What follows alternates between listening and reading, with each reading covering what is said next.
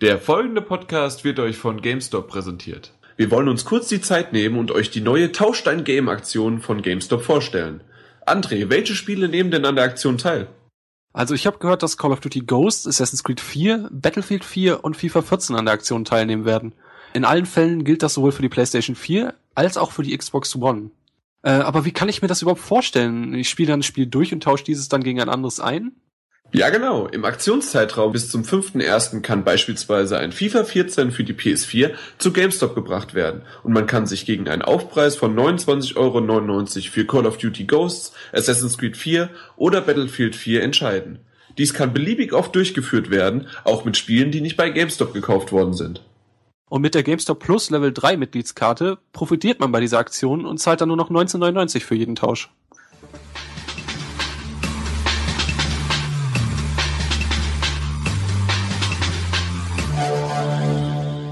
Willkommen, die PlayStation vier ist da, der DualShock vier ist da, selbst bei einigen ist die P S-Kamera und der Vertical Stand schon da. Und auch wir sind da, der sechste.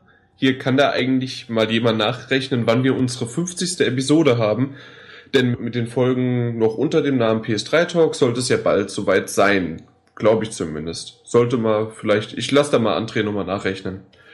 Auf jeden Fall, der sechste P S vier-Magazin-Podcast ist auch da, wenn es wieder heißt, wir verkaufen unsere Seele, aber das Zockerherz schlägt weiter. Bei Martin nicht mehr ganz so lange wie bei den anderen, deswegen freut euch, dass er wieder dabei ist. Uhu, selbst das Wetter hat diesmal versucht, mich aufzuhalten und von meiner P S vier fernzuhalten, aber nachdem ich so kleinlichen Unbill wie Blitzeinschläge in Flugzeuge und ähnliches auch überlebt habe, habe ich jetzt ein Wochenende nur mit der P S vier hinter mir. Kai von den Redakteuren und Kamil von den Datenbankieren besuchen uns zum ersten Mal. Deswegen stellt euch doch mal vor, bitte. Ich bin Kai, vierundzwanzig Jahre alt und bin jetzt schon ein halbes Jahr lang Redakteur bei P S vier Magazin.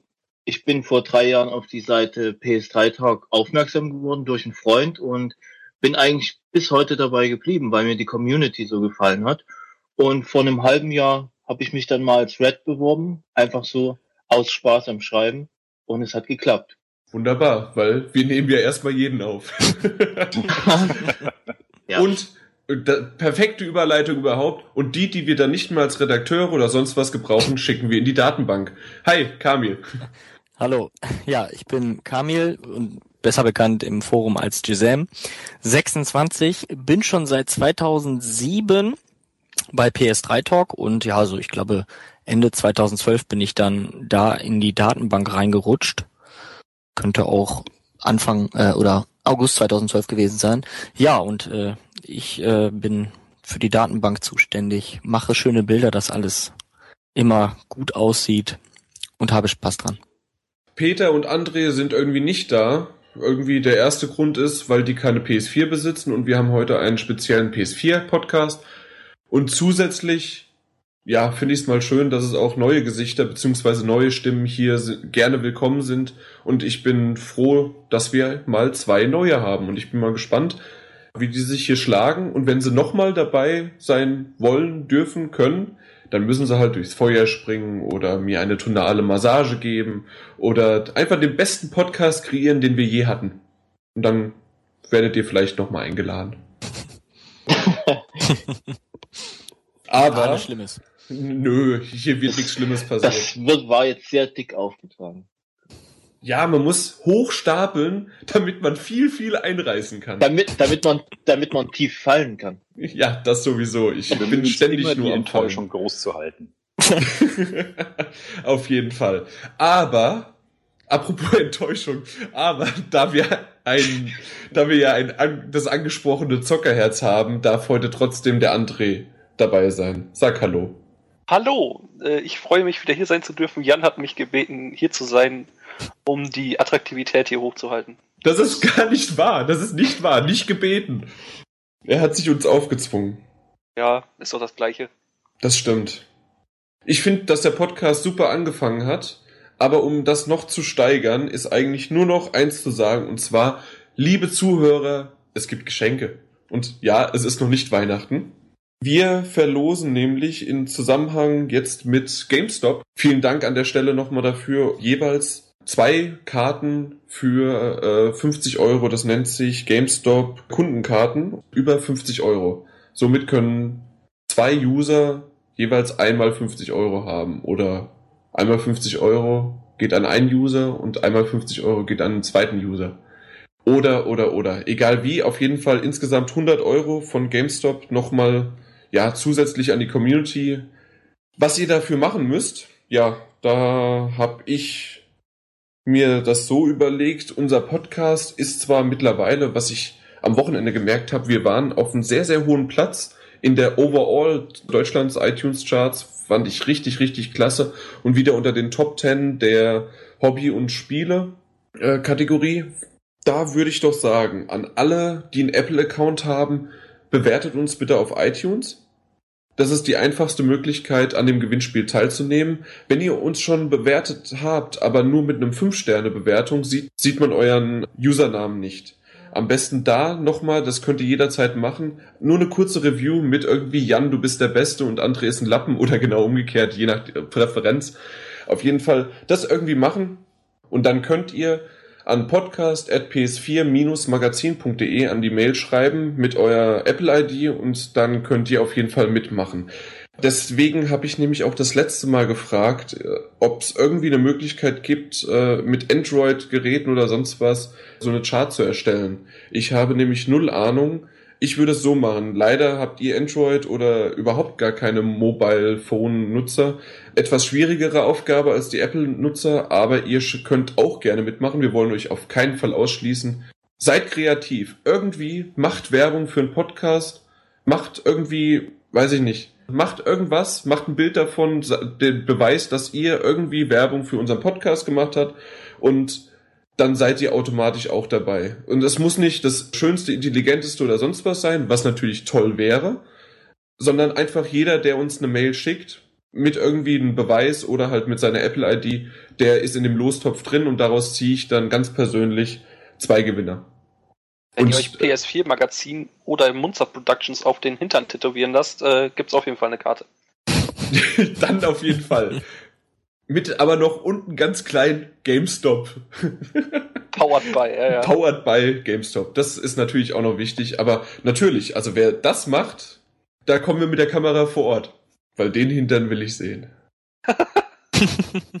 Gut, also ich glaube, habe ich mich jetzt deutlich ausgedrückt. André, hattest du es verstanden? Oh, sicher. Okay, dann muss es auch jeder andere verstanden haben. Einsendeschluss ist, ich weiß, ich weiß es nicht, bis zum nächsten Podcast. Der ist mir spontan eingefallen, deswegen war es lustig, ne? Obwohl, so viele waren mir, sind schon spontan eingefallen und waren nicht lustig. Der war auch Egal. Nicht lustig. Gut, Einsendeschluss schreibe ich in, in die News dann rein. Das bekommt ihr dann mit. Alles klar, ich habe sie hier vor... Die beiden Karten, die gehen gerne raus. In jedem, in jeder GameStop-Filiale in eurer Nähe einlösbar. In ganz... Oh, jetzt ist es... Ist das nur auf Deutschland bezogen? So eine Level eins Karte? Oder ist das auch für... Ich glaube ja. Also ich glaube nicht Österreich. Da steht's doch. Teilnehmende GameStop-Filialen in Deutschland. Ja, sorry. Also die, die aus Österreich und der Schweiz kommen, tut mir leid. Ja, die können kurz um die Grenze fahren. Das geht doch auch. Das wäre natürlich auch noch eine Möglichkeit. Martin denkt mit. Du hast die Luxemburger vergessen. Und die Liechtensteiner. Dann haben wir ja das geklärt. Also Gewinnspiel, nochmal danke an GameStop, danke sowieso dafür und ja, sagt uns vielleicht auch ein bisschen was, was ihr davon haltet und ob wir vielleicht das nächste Mal einfach den André austauschen müssen bei der Werbung am Anfang. Das müssen wir mal sehen. Ich war auch, das war jetzt nicht meine erste Wahl, der André, aber er hat seinen Job, denke ich, ganz gut gemacht. Dann fangen wir an. Und zwar... Die, wie ich am Anfang schon gesagt habe, die P S vier ist erschienen. Hooray! Yay! Auf einmal kann André wieder reden, das ist doch schön. André, um jetzt nochmal so einen schönen Dämpfer, André hat die P S vier noch nicht. Nee, ich warte noch auf mein Bundle und damit Hooray. bin ich, glaube ich, nicht al- Damit bin ich, glaube ich, auch nicht alleine, sondern viele von euch werden auch Leidensgenossen sein. Brüder im Geiste und so. Das ist, das ist wahr. Ja, wie, wie ist der erste Eindruck? Wie ist, der, wie ist die Stimmung? Vor allen Dingen jetzt gerade auch die bei dem Bundle-Besitzer, weil, ja, da haben wir ja einen. Du, du hast null Ahnung, wann es jetzt wirklich kommt. Es wurde bis zuletzt nicht kommuniziert und immer noch ist es irgendwie, ob es der neunzehnten zwölften, dreiundzwanzigsten zwölften, zwölften zwölften, fünfzehnten zwölften, erst nächstes Jahr im Sommer ist, man weiß es nicht. Ja, nee, also direkt nicht, aber was halt schon sehr deutlich ist, dass Amazon jetzt rausgegeben hat, äh, sie haben ja ein Release-Datum, dreiundzwanzigsten zwölften eingetragen, wo man ja erst dachte, hm, könnte Platzhalter sein. Äh, auf jeden Fall haben sie jetzt aber auch an einige, wie zum Beispiel mich, auch die Mail rausgegeben, dass die Lieferung voraussichtlich am dreiundzwanzigsten zwölften sein wird. Also, natürlich können es vielleicht noch ein paar Tage vorher sein, aber es wird schon so, ja, also ich denke so im Bereich ab neunzehnten frühestens, aber eher so Richtung Weihnachten dann, ja. Wird aber trotzdem lustig sein, wenn es am dreiundzwanzigsten sein soll, ne? Das ist ja, was, nochmal, Adam Riese, ein Montag. Montag. Das heißt, die müssten das am Samstag verschicken und wenn dann irgendwas schief geht, heißt es, dass dann erst wieder am siebenundzwanzigsten ausgeliefert werden kann, weil am dreiundzwanzigsten nicht mehr alles funktioniert. Zusätzlich kommen ja da noch die ganzen Last-Minute-Weihnachtsgeschenke ja. Oder wird teilweise noch am vierundzwanzigsten morgens ausgeliefert. Mit anderen Worten, das kann gar nicht gut gehen. Das kann nicht gut werden. Ja, ich, ich merke, sehe... du hast Spaß an dieser, an dieser Theorie. Richtig am Reinsteigern. Ich sehe auch schwarz. Mal gucken, ob es vielleicht ein weißes Weihnachten wird. Also bei mir auf jeden Fall. Gut, also das war die Grundstimmung der Community, die, die nichts bekommen haben. Andere sind im Krankenhaus, weil sie tatsächlich eine bekommen hatten, zumindest für ein paar Sekunden nur. Das, das waren ja echt Krawalle und richtig heftige, teilweise auch sogar mit Festnahmen von Mediamärkten. Was ich hart fand, dass viele Geschäfte vom... Wir können sie ja outen. Uns ist das ja egal, tatsächlich. Aber so war es. Äh, wir wissen das, dass äh, viele Geschäfte von Real äh, ein Tag, war das ein Tag oder zwei Tage vorher? Ich weiß jetzt nicht mehr, ob es am Donnerstag oder am Mittwoch war, dass die tatsächlich schon verkauft hatten. Okay, gut, wir kommen am Freitagmorgen hin, keine mehr hatten. Und die sind natürlich denen aufs Dach ge- gestiegen. Ich dachte gelesen zu haben, dass Real tatsächlich eine der Anlaufstationen war. Und als die auch im Internet verbreitet wurde für diejenigen, die halt nicht vorbestellt hatten, aber möglichst früh noch eine haben wollten, dass das halt eine Chance sein könnte, dass halt so eine große Kette wie Real doch mit ein paar Konsolen ausgelie- äh, beliefert werden wird, aber eben keine Vorbestellung rausgeben würde. Das war mein Stand. Public Service für, von uns, wenn ihr wissen wollt, wer die Konsolen zu früh unter die Leute gebracht hat, klingelt mal beim Real vorbei. Ja. Wahrscheinlich auch so wie bei Medimax, weil, wie gesagt, mit meinem Freund abgeklappert, diverse Medimaxe haben versichert, die haben Konsolen da, werden nur zum freien Verkauf, konnte man nicht vorbestellen. Und wenn man dann vorm Laden stand und dann eine Konsole haben wollte, dann hieß es auf einmal, nee, wir hatten anscheinend doch keine Konsolen. Also da wird wahrscheinlich wohl auch irgendwas nicht ganz koscher war, äh, gelaufen sein hier. Oh, da ist aber Medimax wieder. Ja, die sind, äh, ach, egal. Speziell. Ja. Also, Merksatz für den P S fünf Release, bestellt niemals in einem ollen Supermarkt vor. Generell für den P S fünf Release, bestellt, bestellt vor. nicht vor. Nein, ja. Bestellt nicht vor, genau. Bestellt nicht vor, bitte, weil so ist die Chance höher, dass ich meine bekomme. Sehr gut. Nee, also für den nächsten Konsolengenerationssprung ist ja dann in acht Jahren. Auf jeden Fall vorbestellen. Ich habe meine Ende Mai vorbestellt. Und meine ist pünktlich am neunundzwanzigsten gekommen. Ob es jetzt bei Amazon ja. war, auch bei GameStop, war ja, waren ja Chris und ich vor Ort. Alle, die bis zu dem genannten Datum vorbestellt haben, haben ihre auch bekommen. Entweder ja. in, zum Mitternachtsverkauf oder halt dann am Tag selbst. Ja, also bei mir hatte auch Amazon früh um acht Uhr dreißig sehr pünktlich geliefert. Wow, okay, nee, das, das ist bei mir nicht, aber... Da ist ja je nachdem, wie der Fahrer der Route ist und so weiter. Ja, ich habe es ohnehin ja an die Packstation liefern lassen, weil ich ja am neunundzwanzigsten, was ja eigentlich echt eine Schande ist, gar nicht da war, sondern erst abends äh, gekommen bin, aber dann direkt halt abholen konnte. Aber ich habe dann gleich halt die S M S bekommen, früh um acht Uhr dreißig, ist jetzt da mhm. und dann war schon alles ganz beruhigt. Ja, Kai, wie war das bei dir? Ich habe auch vorbestellt, ich habe mich halt mit der Standard-Edition zufrieden gegeben. Hab ich schon. Eben, das, das reicht ja auch. Wenn, wenn der André halt da so die Deluxe Special Edition haben will, da, da muss der halt warten. Da muss ja. man bluten. Geiz ist eben nicht geil. Und direkt zehn Uhr kam dann der Postmann und da habe ich sie dann ausgepackt. Bei dir, Kamil? Ja, ich hatte, glaube ich, kurz nachdem die Präsentation gelaufen war, noch nicht mal die Konsole gezeigt wurde, direkt vorbestellt.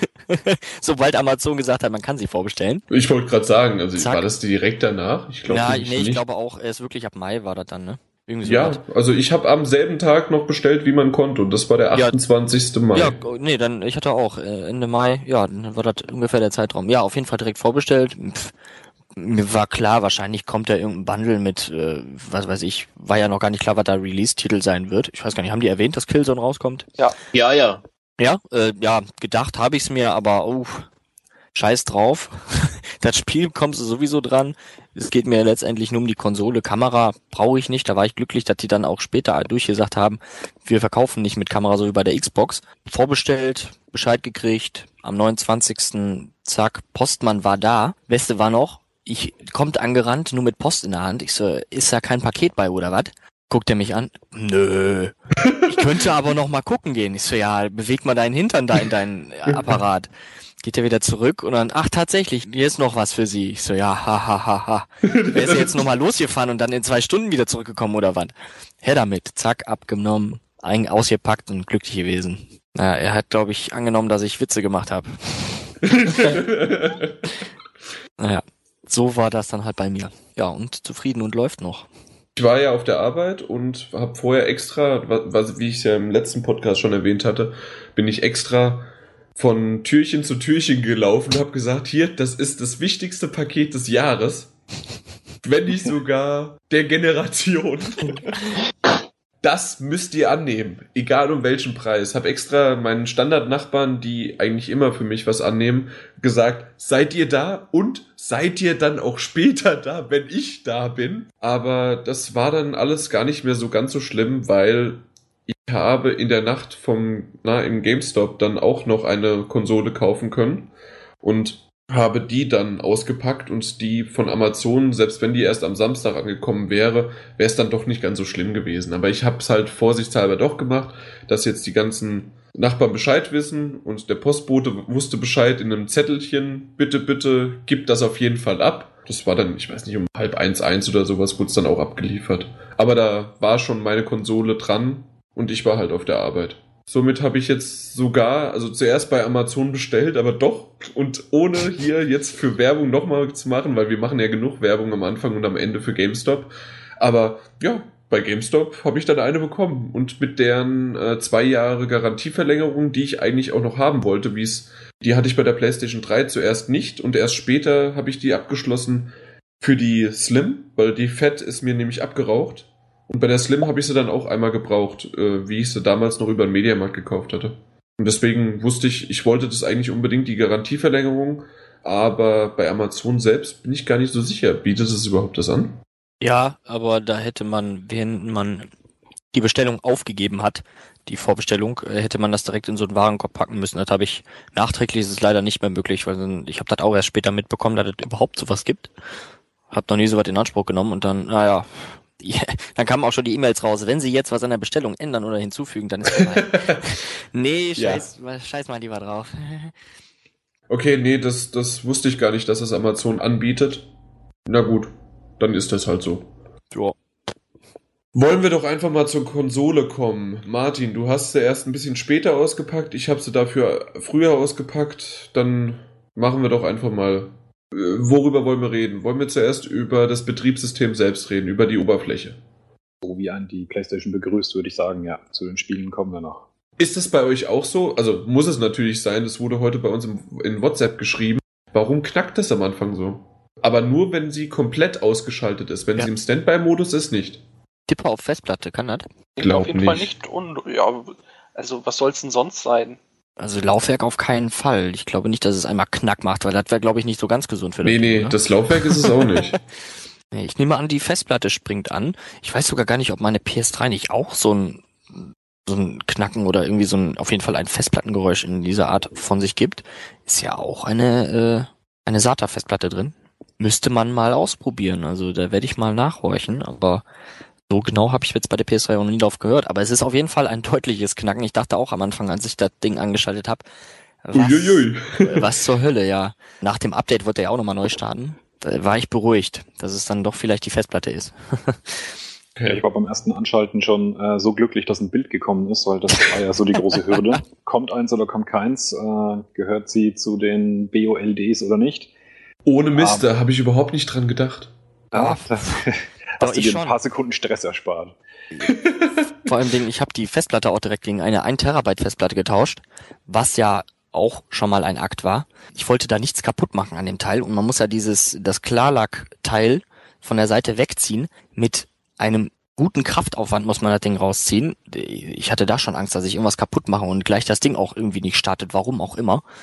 Aber dann geht's relativ einfach. Eine Schraube nur lösen, kannst diese Halterung für die Festplatte rausziehen.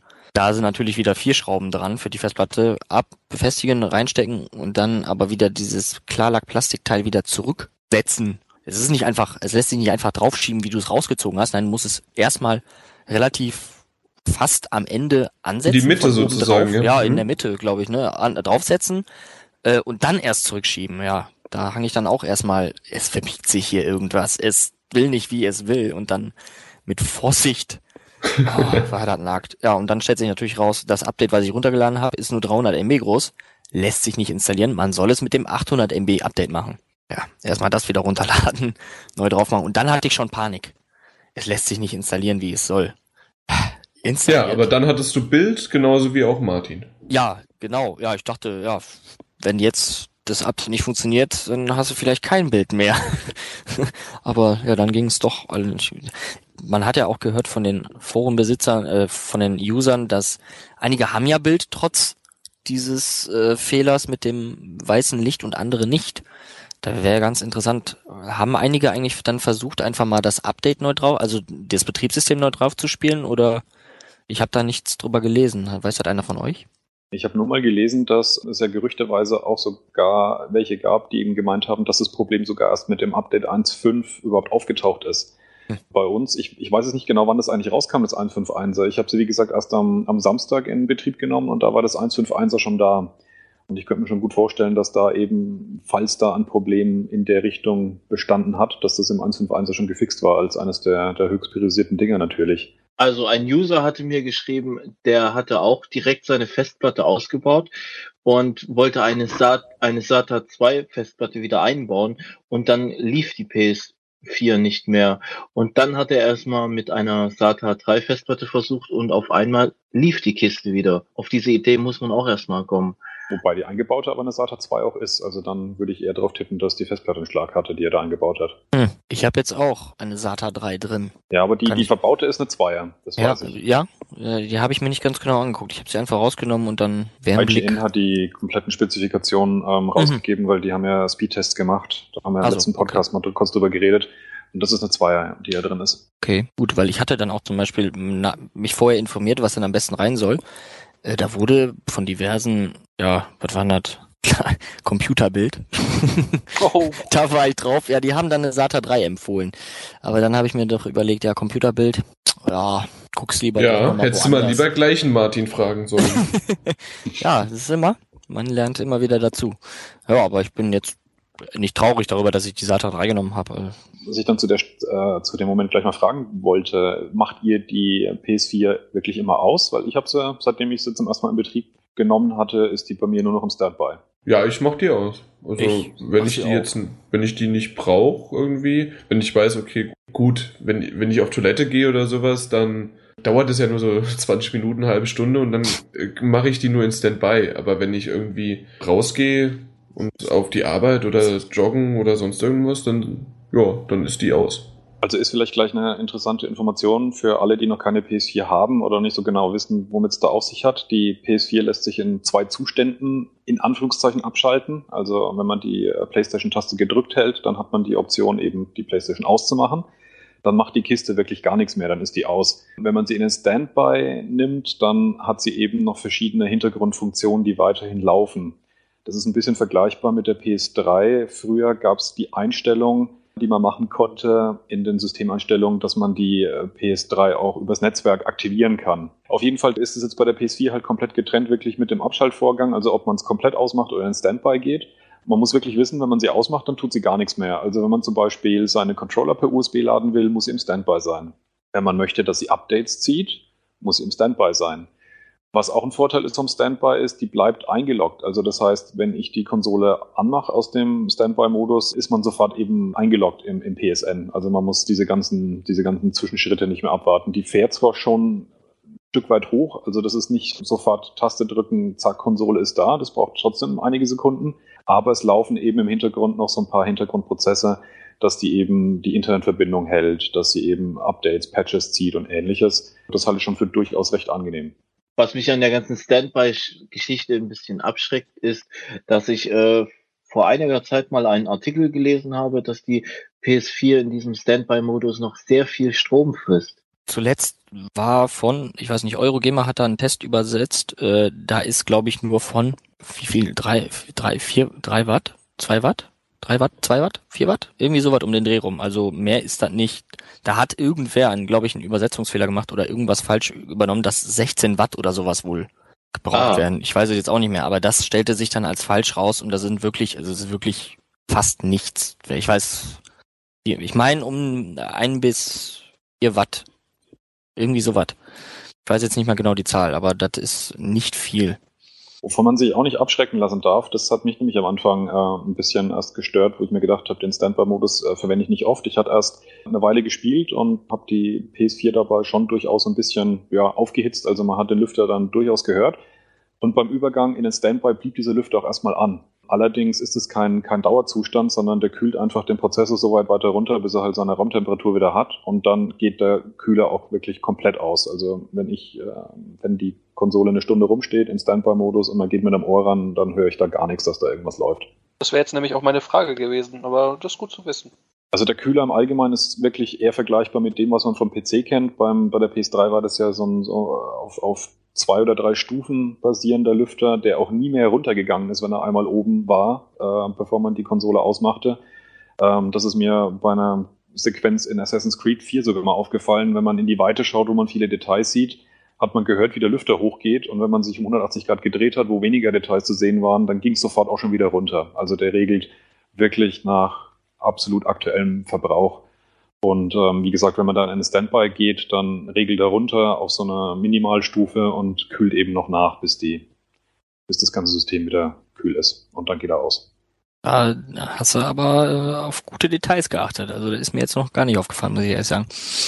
Ich habe ziemlich viel mit dem Standby-Modus eben rumgespielt, weil mhm. ich, da kommen wir dann nachher noch dazu, mit dem Remote-Play einiges ausprobiert habe mit der Vita. Und da ist der Standby-Modus dann auch durchaus interessant. Aber da kommen wir dann dazu, wenn wir über das Remote-Play sprechen. Ja, was ich aber im Vergleich zur P S drei, die ist ja, die kann man ja, die P S drei, die konnte man ja nicht ganz ausschalten. Bei der ersten Fat Lady, da konntest du ja den Netzschalter noch nehmen. Aber bei der Slim hast du jetzt gar keine Möglichkeit, soweit ich weiß, die ja komplett vom Strom zu nehmen. Außer du ziehst einen Stecker. Ja, aber es ist bei der P S drei so, dass sie ähm, desto mehr noch wacher ist und aktiver ist und noch mehr Strom frisst, je nachdem, was man eben in den Einstellungen eingestellt hat. Also wenn man zum Beispiel eben ja, aktiviert hat, da dass man sie aus dem Netz noch aktivieren kann und dass man, dass sie noch die Updates zieht und so weiter und so fort, dann zieht sie auch mehr. Ja, man kann, also da, es gibt ja die Funktion, dass man sagen kann, zeitlich, wann sie sich einschalten soll und dann auch die äh, Trophäen synchronisiert, Patches lädt, also das ist das ist immer noch gegeben. Das ist sogar, das vermisse ich so ein bisschen bei der P S vier, weil ich möchte die jetzt nicht unbedingt immer im Standby-Modus dazu drin haben, dass sie sich dann, weil wie du sagst, dann ist ja auch online und W L A N und alles wird permanent irgendwo, bleibt's an, oder kann man das dann auch soweit, dass der nur synchronisieren soll und dann wirklich auch dann wieder quasi bei Null ist, nur Standby minimal. Nicht, dass er da noch eingeloggt bleiben soll oder sowas. Er zieht sich, habe ich den Eindruck, alles wirklich, sobald es da ist. Also da ist keine, keine zeitliche Regelung mehr da. Da mhm. kann man an der Stelle vielleicht mal ganz kurz noch einwerfen. Es gibt ja diese Companion-App fürs iOS. Da habe ich einfach ähm, mir mal über das, oder halt für verschiedene äh, Smartphones, und über diese Companion-App habe ich mir dann mal was aus dem P S N-Store gekauft, was man ja inzwischen machen kann. In dem Moment, wo der Kaufabschluss fertig war, ging sofort, das hat keine zwei Sekunden gedauert, die P S vier aus dem Standby-Modus so weit an, dass sie angefangen hat, das Ding runterzuladen. Also das hat die sofort in dem Moment mitbekommen. Mhm. Gut, was kann man noch sagen zu den Updates, Downloads? Beim, ich fand die Geschwindigkeiten ziemlich schnell, zumindest äh, noch in der Donnerstagnacht. Und Freitag selbst habe ich es nicht ausprobiert mit, äh, mit Geschwindigkeiten. Habt ihr das da irgendwie hinbekommen? Ich habe ja direkt äh, am Freitagmorgen diese zwei Plus Spiele runtergeladen und die, das Firmware-Update, weil ich mir schon vorstellen konnte, dass es am Freitagnachmittag so gut wie unmöglich sein wird. Und es ist mir auch sehr angenehm aufgefallen. Ich muss dazu sagen, ich habe eine zweiunddreißig Mbit äh, D S L-Leitung und auf der P S drei habe ich immer nur so mit äh, eins Komma sechs Megabyte die Sekunde runtergeladen und die P S vier hat dann meine gesamte Leitung mal ausgeschöpft. Also so um die drei Megabyte pro Sekunde hat die schon geladen. Es ging sehr, sehr schnell. Also ich habe ich hab das ganze Ding am äh, Samstag angemacht, am Samstagnachmittag. Und auch da das Update, das er haben wollte, das hat er binnen Sekunden sich gezogen. Ich habe auch eine relativ große Leitung und da hat man durchaus gesehen, die P S vier zieht sich das alles und nimmt sich das alles. Und das Netz von Sony hat es auch hergegeben. In Amerika gab es ja durchaus Probleme zwei Wochen davor, wo sie die, das mit dem P S N echte Probleme hatten, aber ich glaube, wir waren da komplett verschont davon, so hatte ich zumindest den Eindruck. Ja, also ich habe nur versucht, Freitagmittag mal online zu gehen, was überhaupt nicht möglich war. Das ging, glaube ich, bis so ungefähr zweiundzwanzig Uhr. zweiundzwanzig Uhr, ja, glaube ich, ging überhaupt nichts. Und dann konnte ich, nach mehreren Versuchen, bin ich dann so weit gekommen, dass ich dann halt diesen Anmeldungsvorgang machen konnte, mein, ob ich meinen richtigen Namen verwenden möchte und wer mein, meine Freundesliste sehen kann und so weiter. Da kann man ja die Privatsphäre erstmal einstellen und dann wird's übernommen. Dabei ist er dann auch noch dreimal abgestürzt. Dann okay. Konnte ich mich aber einloggen und war soweit drin. Konnte aber, äh, dann kam ja raus, dass Sony dann noch ein paar Funktionen ausgeschaltet hat, wie zum Beispiel die Code-Eingabe und so weiter, weil ich wollte dann einfach mal, hm, haust mal Assassin's Creed rein oder schaltest mal direkt mal deine Codes frei, die du da so gekriegt hast, aber dem war nicht so. Ich habe mich schon gewundert, habe ich da wieder was falsch gemacht? Ist es noch, weil es nicht wirklich funktioniert, aber dann hat sich dann kurzer Zeit später ja die Nachricht, dann kam da ja raus. Ja, wenn man online war, war super, sag ich mal. Was ich dann, ja, konnte man im Store, im Store konnte man, hat auch relativ schnell geladen. Das war super. Ja, und ich glaube, ich habe dann die P S Plus Spiele, die konnte ich dann runterladen. Und da war ich dann auch überrascht, dass es relativ flott ging. Ich habe nur eine sechzehntausender Leitung, aber die hat die P S vier auch komplett ausschöpfen können. Das Runterladen lief dann super. Dann konnte ich also keine Beeinträchtigung durch die ganzen User feststellen. Das ging relativ schnell, muss ich sagen.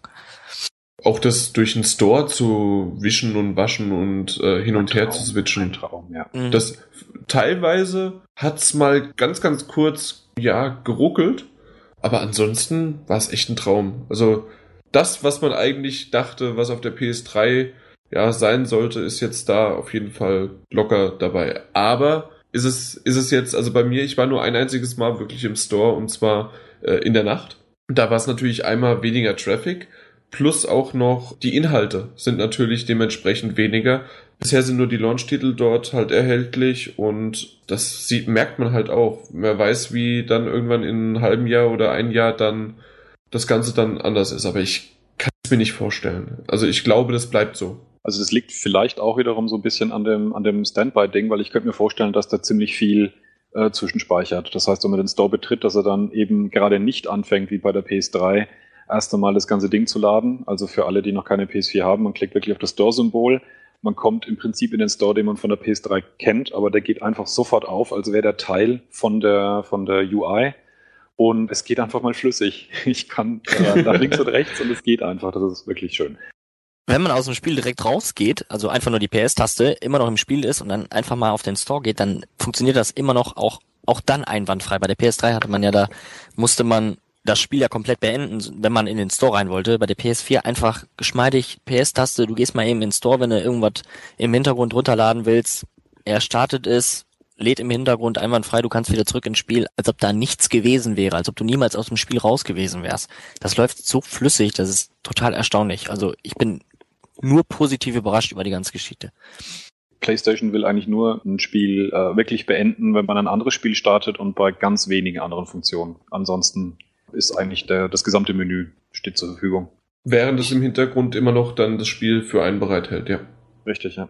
Bei Lovefilm habe ich das auch so mitbekommen, dass es eben sehr flüssig und schnell von der Hand geht. Das, bei der P S drei, da war das mit vielen Ladezeiten verbunden und dann hat sich das Lovefilm-Programm auch oft aufgehangen und bei der P S vier geht das butterweich. Äh, kann man da die Filme starten und durch die Bibliothek äh, switchen. Also wunderbar. Ja, da gibt's ja, können wir da vielleicht ein bisschen drauf eingehen. Es gibt, was wird unterstützt? Äh, Love, Lovefilm, Watch Ever, genau. Und I G N. Netflix Watch. Gibt's ja nicht in Deutschland. Watch Ever, Lovefilm und Netflix. Netflix gibt's ja nicht in Deutschland. Netflix. Okay, gut. Geballte Kompetenz wieder. Ja, auf, ja. Auf jeden cool. Fall, äh, I G N hat da ihren kompletten Channel und irgendwann werdet ihr auch noch das, die P S vier Magazin App dort dann sehen. Das wäre cool. Also das wäre echt cool, denn da schön unser Video von Timo in Berlin oder meine Moderationskünste ja, auf der PlayStation vier gestreamt. Wir haben nicht schön. Alle Zuhörer verstehen Ironie. Nein, das wird nie passieren. Das, was heißt denn hier Ironie? Das sind meine Visionen, genauso wie meine T-Shirt-Collection. Irgendwann wird sie kommen. Und hier, wir haben einen Datenbank-Player dabei, den, den werde ich auch noch mit an Bord nehmen, dass der dann hier unsere Designs macht und Tag und Nacht neue Designs erstellt. Und dann drucken wir die. Genau, und dann. Torshammer in der Hand hätte. Genau. Nur mit einer anderen Metapher. Aber dann wird hier, ja, das ganz Deutschland wird mit Munzer Productions und äh, P S vier Magazin T-Shirts rumlaufen. Ja, es macht mir Angst, um ehrlich zu sein. Es, ich wurde mehrmals danach gefragt. Sein. Um wieder auf die P S vier zu kommen.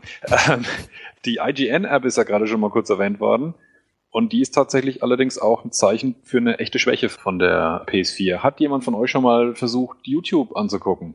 Das funktioniert halt nicht. Gar nichts, ja. Adobe Flash Player ist veraltet. Entweder nicht vorhanden oder veraltet und vor allem die H T M L fünf Version von YouTube, die man ja über bestimmte U R Ls aufrufen kann, so dass man ja auch YouTube zum Beispiel auf dem iPhone gucken kann, das ja auch kein Flash hat, geht aber auch nicht. Ich hoffe, also ich hoffe wirklich, dass Sony da diesen Internetbrowser von Zeit zu Zeit pflegt und updatet, weil bei der P S drei war das nicht so. Die haben damals bei der P S drei den Internetbrowser einfach draufgeschmissen und den dann so sich selbst überlassen, ne? Und war dann am Ende total veraltet und es war ein Albtraum. Ich hoffe, dass sie das wirklich regelmäßig aktualisieren, die ganzen Treiber. Da gehe ich aber stark von aus. Aber genau die Frage, wie es jetzt Martin auch aufgegriffen hatte, hatte nämlich auch Dave äh, irgendeine zwanzig Zahlen noch hinten dran. Auf jeden Fall, der auch wegen YouTube, wann es denn endlich, und das davon gehe ich auch eher aus, dass es gar nicht so sehr in dem Browser, vielleicht mit Flash und so weiter, ob sie es machen oder nicht, wer weiß, aber dass es einfach eine YouTube-App gibt. Ja, die wird es bestimmt definitiv geben. Die gibt es ja auch auf der PlayStation drei, soweit ich weiß. Und äh, auf der Vita auch. Ja. Ja, deswegen, die wird kommen. Die haben ja angekündigt, dass es Stück für Stück nachgereicht wird. Es kommen einige Updates, ja, und ich habe, im letzten Podcast hatte ich ja schon darüber geredet und da hatten wir diskutiert, oh, wird es noch ein Update geben oder nicht? Und das Update ist sogar so zwischen Launch, ja, beziehungsweise vor Launch ist sogar noch eins rausgekommen und ich wette, im Dezember jetzt hier kommen auch noch mindestens eins, wenn nicht sogar, ich schätze sogar zwei Stück, auch wenn es nur kleine Updates sind, aber wir, ich rechne mit entweder fünf bis fünf Punkt drei, nein, also eins Punkt fünf drei oder sogar irgendwie ein größeres auf eins Punkt sechs. Mal gucken. Im Januar soll es ein größeres geben, was unter anderem auch die Headset-Kompatibilität wiederherstellen soll. Ja, aber ich, ich tippe mal wieder auf Dezember. Also jetzt hier im Dezember, dass da immer noch was kommt. Also im Januar, klar. Ich glaube, es wird öfter und schneller irgendwas kommen und vor allen Dingen durch diese ganze Update-Funktion, dass das automatisch alles am besten noch im Standby-Modus ist, dass wenn man nicht bei uns auf der Seite ist oder wenn man, man bekommt es vielleicht gar nicht mehr so mit, einfach zack, sie ist aktualisiert und fertig. Das ist dann die neue Konsole. Wollen wir noch zum User-Face, User-Interface noch was sagen oder nicht mehr? Ja, wohl Jan, meintest du nicht, dass es äh, recht schwer ist, äh, Einstellungen auf der Konsole zu finden? Das ja noch... Stimmt, das wäre noch eine Idee, ja. Finde ich eigentlich überhaupt nicht. Mhm. Ja, ich habe einiges nicht gefunden. Das stimmt. Okay. Also ich, ich gebe teilweise Jan schon recht, dass sie nicht ähm, sich haben nehmen lassen, weiterhin diese komische Submenüführung äh, weiterzumachen. Also es gibt einmal das Menü, durch das man eben halt normal durchbrowst, so wie man es beim P S, von der P S drei auch kannte. Und dann für bestimmte Aktionen dann doch wieder diese, diese neue Optionstaste, die die alte Starttaste ersetzt, drücken muss, um dann wiederum noch ein paar andere Funktionen, die man da jetzt durchführen möchte, eben zu erreichen. Das hat schon so ein bisschen, auch aus meiner Sicht, einen Trial-and-Error-Charakter, wenn man wenn man da, da, ähm, da drin rum, rumfuhrwerkt, wo das jetzt geht und wo nicht. Ja, und selbst das war noch nicht mal das Schlimme. Also ich, ich bin ja da, da durchgegangen und hab da mal, ich, ich kenne ja die PlayStation drei und deswegen habe ich diese Menüführung, Einstellungen auch, bin ich durchgegangen und habe geguckt und gemacht, war in Ordnung. Hab dann auch eingestellt, okay, du sollst Updates und äh, irgendwelche Downloads starten, auch wenn die Konsole halt im Standby-Modus ist. Das habe ich verstanden. Nur wie ich dann mehrere Downloads in der Nacht noch dann gestartet hatte, dachte ich, okay, gut. Erstens, was, warum lädt der gleichzeitig mehr runter und nicht irgendwie nacheinander? Diese Einstellung habe ich bis heute noch nicht gefunden. Gibt es die überhaupt? Dass der irgendwie parallele Downloads deaktivieren? Gibt's das? Nein, ist mir nicht aufgefallen. Das heißt also, der lädt die gleichzeitig und macht und tut, was, was ich schon mal schlecht finde. Also ich möchte es schon präferieren. Und dann, was ich halt gesucht hatte, war, okay, ich bin es von der PlayStation drei gewöhnt, auf Ausschalten gehen, den Haken setzen, weiterhin runterladen und danach installieren und danach erst ausschalten. Das gab's nicht. Ich weiß, das musste ich mir erst äh, ersuchen, dass man einfach den, äh, dass man die PlayStation dann einfach in, na, in den Standby, Standby-Modus versetzen kann und dann macht er da weiter. Aber das wurde so nicht richtig kommuniziert, zumindest, und ich würde mich mal dazu zählen, dass ich mich schon ein bisschen auskenne, gerade auch mit Sony-Konsolen, nicht sofort so verstanden, dass das so funktioniert. Ja, ich glaube, Sony, im Prinzip ist die Regelung ja auch wirklich einfach, wenn man sie halt kennt. Und Sony geht, glaube ich, wenn man sich insgesamt das Menü anschaut und auch die anderen Funktionen, so ein bisschen davon aus, die macht alles von sich aus. Genauso wie man auch selber keine Downloadlisten managt oder es auf die Reihenfolge ankommt, sondern er eben alles parallel runterlädt, was ich zum Teil nicht schlecht finde, weil wenn ich als drittes oder viertes Ding was Kleines runterlade, dann ist es halt trotzdem eher fertig. Früher musste man ja dann die anderen erstmal pausieren und dann die Reihenfolge halt editieren, bis das wieder hingehauen hat, bis dann was Kleines mal dazwischen geschoben wurde. Das war doch so einfach. Alle deaktivieren, das eine aktivieren und danach wieder alle aktivieren. Ja, aber so macht das halt. Ja, es geht halt ein bisschen langsamer, weil er parallel die anderen Sachen auch runterlädt. Diesen Standby und An-Aus kann man wirklich ganz einfach sagen, wenn man die PlayStation vier ausmacht, ist sie, glaube ich, wirklich aus. Das ist wie früher der Kippschalter. Da ist das Ding komplett aus und macht gar nichts. Ich glaube schon, dass die Erwartungshaltung... Das ist das Knacken. Die, äh, drin ist so ja, einer dieser komischen Roboter, genau. Und der, der macht erstmal so wieder so ein schönes, äh, der, der steckt erstmal die, wieder den Stecker rein und dann knackt es und dann geht's los. Genau, genau. Ein Kobold. Ja, nee, diese Roboter, diese, die eigentlich im Controller sind, so einer ist dann auch da drin. Oh, die Idee finde ich auch knuffig. Ich dachte, das wären Unterhosenwichtel, aber gut. Ja, aber die, die müssen auch mal einen neuen Job haben. Also ich glaube, das Unterhosengeschäft ist in heutigen Zeiten nicht mehr so erfolgreich, wie es mal war. Vor allen Dingen, Bartas hat irgendwann keine Hosen mehr. Ja. Ist es gerade okay, dass ich überhaupt nicht verstehe, worüber ihr spricht? Nein, das ist überhaupt nicht okay. Du bist der größte South Park-Fan unter uns wahrscheinlich. Ich habe alle Folgen geguckt, aber das war's auch. Fan mhm. ist das jetzt nicht. Tja. Die Underpants-Gnomes, Mann? Boah, weißt du, nee, nee. Keine Ahnung. Okay, South Park, das reicht. Ja, auf jeden Fall finde ich es auch schade, dass man da nicht äh, einstellen kann, dass er dann sich ein, dass man selber definieren kann, das hat jetzt Vorrang, bitte das, weil es le- wenn man ja mehrere Sachen gleichzeitig lädt, ist es halt einfach, irgendwann ist die Bandbreite dann halt, ne, die muss ich ja aufteilen und kann nicht alles gleichzeitig mit voller Geschwindigkeit laden. So ist es jedenfalls bei mir mit meiner sechzehntausender Leitung. Und äh, da würde ich es begrüßen, wenn das mit Patch nach, also wird bestimmt definitiv mit Patch nachgereicht, dass man da eine Priorität setzen kann. Das, das möchte ich paudieren. Das, das ich hoffe ich nicht, weil das ist zu viel Micromanagement, was Sony, glaube ich, gar nicht will. Das, was die, was die, was die eher wollen, ist, dass man gar nicht so sehr darauf warten muss, weil man nicht erst zu dem Zeitpunkt, wenn man sich an die P S vier ransetzt, auf die Idee kommt, was runterladen zu müssen. Also ich kann mir das gut vorstellen mit dieser Companion zukünftig, wenn man noch auf der Arbeit sitzt und das äh, wöchentliche Update kommt und da ist ein Spiel dabei, das man haben will, dann kauft man das direkt äh, an seinem Smartphone und wenn man dann zwei, drei Stunden später daheim ist, dann ist es im Prinzip schon runtergeladen. Vorausgesetzt, man ist im Standby-Modus geblieben. Genau, das ist es ja nicht. Jeder möchte ja diesen Standby-Modus. Weiß der Teufel warum? Die einen glauben, nee, Stromverbrauch, weiß ich nicht was, kann ja, oder irgendwas anderes kann passieren. Ich will das Ding ja auch nicht permanent im Standby haben. Ich begrüße es ja zum Beispiel bei der P S drei, dass sie dann automatisch von alleine die Stunde angeht, maximal oder zwei Stunden, die ich ihr vorgegeben habe und sonst ist sie ja auch aus. Gut, sie geht ja leider nicht ganz aus. Dann kann ich es auch verstehen, wenn sie wirklich aus wäre, wird sie wahrscheinlich auch nicht hochfahren. Aber da muss ich zugeben, okay, da könnte man ja einfach, wenn man weiß, hier jeden jeden Mittwoch kommt das Store-Update, ja, dann macht okay. man es halt Mittwoch nur an. Nee, und das, das glaube ich, das würde ich auch so handhaben. Einfach gut, ich mache sie mittwochs an, ansonsten lasse ich sie aus und kann dann von der Arbeit aus oder von irgendwo anders her, zack, das möchte ich, in die Download-Liste und der macht es dann schön. Ja, da muss man sich natürlich irgendwo... Ne. Das funktioniert also auch, wenn ich äh, einfach nur meinetwegen jetzt auch mit dem Handy oder was den Store habe und das Ding ist im Standby-Mode und ich sage hier, das Spiel möchte ich runterladen und der macht es dann fertig, oder? Genau, da, da mhm. musst du halt die Einstellungen getroffen haben.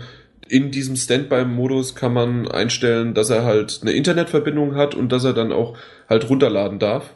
Und das, dann passt das. Ja, und wenn du was mit dem Smartphone kaufst, dann dauert es zwei Sekunden, dann fängt das Runterladen an. Sexy. Das ist halt auch wie, als ob du über einen ja, über einen P C in, auf den Store zugreifen würdest und das der PlayStation dranhängst. Da musst du es halt explizit sagen. Ich glaube, über die App musst du es nicht machen. Das macht er automatisch. Aber wir sollten das wirklich nochmal in Erfahrung bringen, wie das genau wirklich mit dem Stromverbrauch ist, weil ich habe das auch so weit im Kopf, dass die wirklich eine komplett eigene, einen eigenen Bereich auf die Platine drauf gelötet haben an, an Hardware, die aktiv ist, um diesen Standby-Modus wirklich extrem ressourcenschonend und stromsparend zu gewährleisten. Dass das nur über, über sehr geringe Auf-Weg-Kommandos geht und dann lädt er halt in der Zeit, wo er was laden muss. Ob er das jetzt nachts um vier macht oder tagsüber um zwei, ist ja eigentlich egal. Und danach halt auch wieder in einen extrem stromsparenden Ruhemodus geht. Ich glaube schon, dass das eigentlich sozusagen die Absicht ist dahinter, wenn man mit der, mit der Konsole in Anführungszeichen gut und praktisch umgehen möchte, dass man die im Standby hat. Da werden wir nochmal nachrecherchieren, wie das ist, weil ich glaube tatsächlich vom, vom reinen Stromspar-Gewinnbereich muss man sich da keine großen Sorgen machen, nach dem, was ich, was ich bisher im Kopf habe. Das wäre ja erfreulich. Ich glaube, das wäre es, aber von dem Interface her, von den Einstellungen her, wenn da irgendwelche Fragen kommen, auch vor allen Dingen von Leuten, die dann noch nicht eine P S vier haben, aber gerne noch irgendwelche Fragen haben, weil per Facebook kommen ständig Fragen rein, die beantworte ich auch gerne, meistens aber halt per Privatnachricht und deswegen habe ich die auch öfters schon drei oder vier oder fünfmal beantwortet, aber das ist alles kein Problem. Ansonsten im Thread einfach Fragen in der News hier direkt dann, über den ihr den Podcast vielleicht geladen habt, also ihr habt das über iTunes abonniert oder sonst irgendwas, aber dann besucht halt unsere Seite und dann halt auf der Seite selbst in der News schreibt ihr rein, was ihr fragen wollt. Oder direkt im Forum, da gibt es genug User, die euch Rede und Antwort stellen wollen. Aber das wollen wir auch weiterhin machen und zwar jetzt am besten das sozusagen die Social Features, vor allen Dingen mit Video und Screenshot-Sharing. Also und die meisten wissen ja schon wahrscheinlich, dass die PlayStation vier in der Lage ist, das, das Spiel, was man gerade spielt, live zu streamen. Momentan für Ustream und für Twitch als äh, Ausgabebereich. Und da kann man wirklich erstmal einfach und schlicht sagen, das haben sie großartig implementiert. Also das funktioniert erstens technisch verdammt schön. Also das heißt, die, die, das Bild, das hinten rausgegeben wird, dass man sich dann live anschauen kann bei, bei Twitch, sieht gut aus. Der ganze Stream ist richtig gut. Und das, was vor allem fantastisch ist, ist einfach, wie sie es integriert haben. Das heißt, beim ersten Mal muss man auf diesen neuen Share-Button drücken und sagt dann, ich möchte das jetzt äh, äh, live streamen. Dann muss man beim erstmal eben auswählen, ich möchte es Twitch haben, dann muss man sich da beim Account anmelden oder halt einen Account anlegen bei Twitch, wenn man noch keinen hat. Aber das zweite Mal, wenn man das einmal äh, umgangen hat, ist es wirklich nur noch dieser Tastendruck Share, Livestreaming, Twitch, fertig. Und dann ist das Ding da und läuft. Und es läuft zuverlässig und es läuft gut. Und vor allem stabil, ne? Ja. Und auch was für die Privatsphäre ist auch was getan. Also sobald ihr euch aus dem Spiel herausbewegt, wird quasi der Bildschirm abgeschalten, also so, dass die Zuschauer jetzt keine Mails mitlesen können oder was ihr da in eurem PlayStation-Menü einstellt, das können die alles nicht mitverfolgen, für Privatsphäre ist gesorgt. Wird das automatisch danach wieder aufgenommen, wenn, wenn ja. ihr ins Spiel geht? Also wenn man ja. ins Spiel geht? Okay, super. Und auch, ähm, es gibt noch ein paar kleine Einstellungen äh, zu diesem Livestreaming. Man kann noch einstellen, ob Mikrofon- und Kamerasignale mitgesendet wird, also eure Stimme, oder ob die ausgeschalten wird. Wenn ihr quasi mit euren Freunden gerade spielt, dann wollt ihr bestimmt nicht unbedingt, dass die Zuschauer so mithören. Und das kann man alles so beeinflussen über die Einstellungen. Genau. Gut, äh, apropos beeinflussen, da gab es ja jetzt schon das ein oder andere Problem. Bei Battlefield gab es ein Das ist wohl ein technisches Problem und bei N B A ist es eher ein lizenztechnisches Problem, dass der Ton nicht mitgeliefert worden ist. Martin? Also bei N B A wird wohl der Ton abgeschaltet, aus diesen Lizenzgründen, weil Musik verwendet wird, die dann wiederum eben, man kennt ja das Thema von YouTube und von der lieben GEMA, wo es da halt in Lizenzprobleme geht. Deswegen kann offensichtlich der Spielehersteller das entscheiden, dass ähm, eben gewisse Dinge beim Stream nicht mit übertragen werden. Also das auch als Hinweis. Ich habe das zwar noch nicht selber erlebt, aber ich habe es gelesen, dass es wohl auch äh, ganze Abschnitte gibt im Spiel, die ein Spielehersteller unterbinden kann, dass die auch vom Bild her nicht gestreamt werden können. Also beispielsweise eine Endsequenz von irgendeinem storybasierten Spiel mag sein, vielleicht zeitbeschränkt, die erste Woche nach dem Release, vielleicht dauerhaft, dass die beim Broadcasten dann äh, automatisch rausgeschnitten wird. Und jetzt haben wir das eben schon bei N B A, dass da der, der Ton eben nicht mit übertragen wird. Das ist halt äh, eine Einschränkung, die allerdings, wie gesagt, ist nicht direkt an, der, an, an einem Fehler der P S vier liegt, sondern eben an einer Entscheidung des äh, Spieleherstellers. Da hatte uns vorhin Sebster, der hatte uns nämlich darauf hingewiesen. Sebster war ja bei uns auch schon das ein oder andere Mal im Podcast mit dabei, unser finnischer Kollege, unser Moderator. Und er hatte einfach den Trick angewendet, und zwar einfach sein, war das das tatsächlich das Sony mitgelieferte P S vier Headset? Das hat er gesagt, ne? Ja.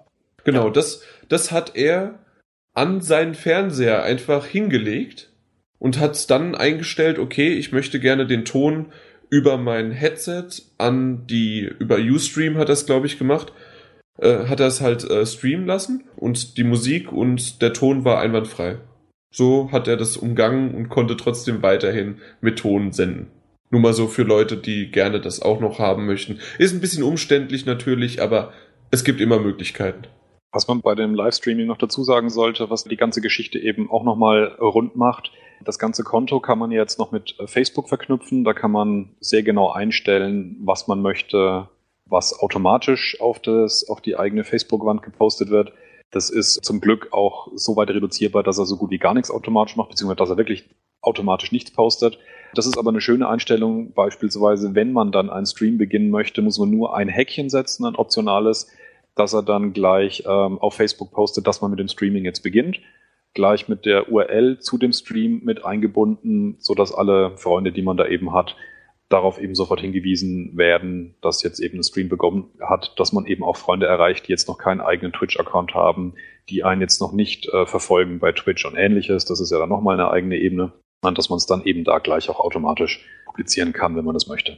Und was ich auch gesehen habe, dass man noch machen könnte, ich habe ja meinen privaten Facebook-Account habe ich mit unserem P S vier Magazin Facebook-Account die Seite verknüpfen lassen, sodass ich darüber ja dann schreiben kann. Und ich konnte die Seite auswählen, weil das hatte Timo, entweder hatte er diese Option noch nicht gefunden oder sie gab es zu diesem Zeitpunkt noch nicht. Ich, ich kann also im Namen von P S vier Magazin sogar auswählen und darüber senden. Das, das ist richtig cool. Also da müssen wir mal schauen, ob das vielleicht dann auch möglich wäre, das ein oder andere Video direkt hochzuladen oder vielleicht doch lieber warten und dass wir das dann schneiden und dann über YouTube vertreiben. Da müssen wir mal gucken. Was interessant ist, muss man für, wenn man jetzt über Twitch streamt, brauchen die Leute, die dir zugucken wollen, zwangsläufig für einen äh, Twitch-Account, oder können die einfach draufgehen und dann wird einfach das Video direkt geladen? Weil ich habe es jetzt mit Ustream gemacht über Battlefield und äh, da brauchte keiner einen Account, die konnten einfach dann zusehen. Was aber wohl noch bei Battlefield, ich weiß nicht, ob es an dem Fehler liegt, dass man auch keinen Ton senden kann, dass es noch verbuggt ist. Es wurde nicht angezeigt, wie viele mir jetzt gerade zugucken. Es waren wohl vier Leute. So habe ich die Resonanz gekriegt per Facebook und per WhatsApp, die mir gerade zugucken, aber ich konnte es noch nicht äh, genau sehen, wie viele User waren. Ob es jetzt daran liegt, dass die nicht registriert waren, das kann ich jetzt natürlich nicht sagen, aber eigentlich müsste ja durchsehen, wie viele mir jetzt gerade durchgucken, ob registriert oder auch nicht. Ist es bei Twitch dann auch so? Also muss da jemand registriert sein? Können auf jeden Fall äh, x-beliebige User zuschauen, man muss sich vorher nicht bei, bei Twitch registrieren, um äh, einen Stream verfolgen zu können. Hattest du das nochmal an die User, an die, an die, an die Zuhörer vorweg? Je nach der Einstellung wird beim Stream das Bild gegebenenfalls verkleinert, um rechts daneben Platz zu machen für eine eigene Leiste, wo man sich dann eben live die Kommentare der Zuschauer auch einblenden lassen kann. Und wenn man selber die Kamera noch im Haus hat, dass man sich eben selber auch nochmal äh, oben rechts mit drin sieht, um zu sehen, was man da eben äh, noch mit äh, raus äh, verbreitet. Und äh, in dieser Liste ist, wenn ich mich hier recht erinnere, eine Anzeige dabei, wie viele gerade in dem Stream zugucken. Bin mir aber gerade nicht hundertprozentig sicher. Ja, ja, da ist, so. ja, ja, ist genau. Ist so, und daran habe ich ja gesehen, äh, dass das wohl noch nicht ganz einwandfrei funktioniert hat bei Battlefield, weil da stand dauerhaft null. Und wie gesagt, ich habe dann Bescheid gekriegt, ich guckte jetzt gerade zu, die und die und die, mhm. und es waren dann drei, vier Leute, und ja, da hat anscheinend Ustream noch nicht ganz hingekriegt. Ob es jetzt, oder liegt's generell, ist das einfach nur dieses vorgegebene Interface, egal ob man jetzt bei Twitch ist oder nicht, äh, dass man halt rechts außen sieht, wie viele gerade zugucken, oder...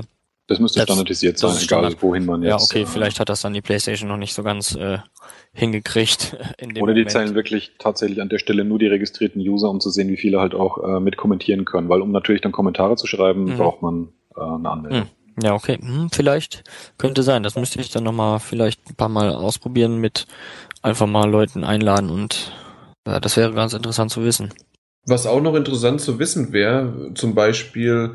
wann endlich ein Update nachgereicht wird, dass man nicht nur diese fünfzehnminütigen Videos sharen kann über dann Facebook oder ich glaube Twitter geht's auch. Da wäre es noch schön, dass es auch noch direkt auf dem U S B-Stick oder sonst was gezogen wird. Ich hoffe, es kommt. Ich habe die Befürchtung, dass es aber nicht kommen wird. Also da nochmal ganz kurz zur Erklärung, um das abzugrenzen. Das eine ist das Livestreaming, über das wir jetzt gesprochen haben, und das, was, äh, was du jetzt ja gerade meinst, Jan, ist die, ist die Aufnahmefunktion. Genau. Dass immer die letzten fünfzehn Minuten von dem, was man tut, äh, vorgehalten werden. Die kann man sich eben auswählen, wenn man möchte, auch ein bisschen zurechtschneiden mit einem relativ simplen und auch nicht besonders ähm, guten Funktionen versehenen kleinen Tool, um das dann eben direkt auf Facebook rauszuposten, diesen, dieses Video. Was ja, erstaunlich sagst, gut klappt, also das ja. muss ich sagen, es klappt gut, es wird auch einfach zack, in, im Hintergrund wird's hochgeladen, während man auch zockt, also weiterhin zockt, das klappt gut. Da kann man nicht einstellen, für wen man das freigibt, das muss man vorher in den Grundeinstellungen eingestellt haben, also in den Systemeinstellungen der PlayStation muss man das einstellen und das wird übernommen, also man kann es nicht individuell für jedes Video freigeben, irgendwie mhm. unterschiedlich. Das ist ja kein Problem. Ist euch aufgefallen oder funktioniert es bei euch grundsätzlich, dass die letzten fünfzehn Minuten aufgenommen werden? Ich habe im Forum bei einem User gerede, äh, gelesen, bei ihm wird, er hat jetzt längere Zeit gespielt und ihm ist aufgefallen, es wurde noch kein Video aufgenommen oder vielleicht nur ein einziges. Ich habe dann auch mal geguckt, habe gesehen, ich habe jetzt längere Zeit Assassin's Creed an, am Stück gespielt. Mir ist aufgefallen, er hat wirklich nur ein Video aufgenommen und das war am Anfang des Spiels, als ich gerade das Spiel begonnen habe. Bei Killzone war es auch am Anfang und seitdem habe ich kein Video mehr aufgenommen. Bei Battlefield hatte ich auch keins. Das Hab ist aber normal. Erst, wenn du diese Taste gedrückt hast, erstellt er sozusagen die letzten fünfzehn Minuten. Ach so. Erst also, dann erscheint eine. Und dann ist es auch so, wenn du zum Beispiel, ich, ich habe jetzt die fünfzehn Minuten, die habe ich ein bisschen geschnitten, weil so, wie Martin schon gesagt hat, das Programm ist sehr, sehr klein und man kann das Ende und, das, und den Anfang kann man irgendwie rausschneiden. Aber wenn man in der Mitte was rausschneiden möchte, dann funktioniert es schon nicht. Aber wenn du dann wieder weiterspielst und nach, sagen wir mal, fünf Minuten nur dann wieder auf die Share-Funktionstaste drückst, dann hast du nur fünf Minuten, aber das kannst du auch wieder hochladen.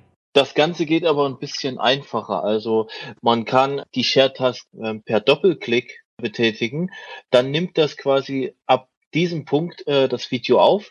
Und wenn man jetzt nach zwei Minuten beispielsweise wieder Doppelklick macht, dann beendet er dieses Video und man hat quasi nur diese zwei Minuten zwischen diesen Doppelklicks der Share-Taste.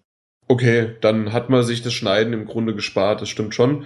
Trotzdem, wenn du aber zwischendrin was irgendwie rausschneiden möchtest, funktioniert das leider nicht. Da musst du ein richtiges Schnittprogramm ansetzen, was wiederum halt so nicht möglich ist, weil du das ja direkt auf Facebook schon hochlädst. Mhm, also sei gemerkt, es ist etwas brachial Geiles passiert. Zum Beispiel bei Battlefield habe ich gerade den Helikopterabschuss meines Lebens hingelegt. Ich muss die P S-Taste drücken, sonst erstellt er kein Video der letzten paar Minuten, der letzten fünfzehn Minuten. Genau, das also es ist im Prinzip nur ein, nur ein Zwischenbuffer, den er sich da hält von fünfzehn Minuten und äh, alles, was da nicht zwischendrin mal weggespeichert wurde, durch Betätigen der Taste, fällt einfach hinten wieder raus. Und ah ja, genau das. Das, das wusste ich nämlich nicht und ich habe auch gesehen, im Forum hat das auch ein User gefragt, warum kein Video aufgenommen wurde. Tja, jetzt sind wir schlauer. Genau, also der, das wären ja gigabyteweise an Dateien. Also fünfzehn Minuten haben um die sechshundert bis achthundert Megabyte. Dann rechne mal hoch. Naja, habt ihr nicht ganz Unrecht, ja. Was aber schade ist, wenn das auf Facebook hochlädt, sind es ungefähr aus sechshundert bis siebenhundert Megabyte werden dann nur noch zweihundertfünfzig. Also der komprimiert das ganz schön und dekodiert das und macht das und tut das. Aber trotzdem muss ich sagen, für das, dass es einfach nur eine implementierte Funktion von Sony ist, ist es sehr, sehr gut. Früher bei der PlayStation drei brauchte man einen Grabber von hundert bis dreihundert Euro.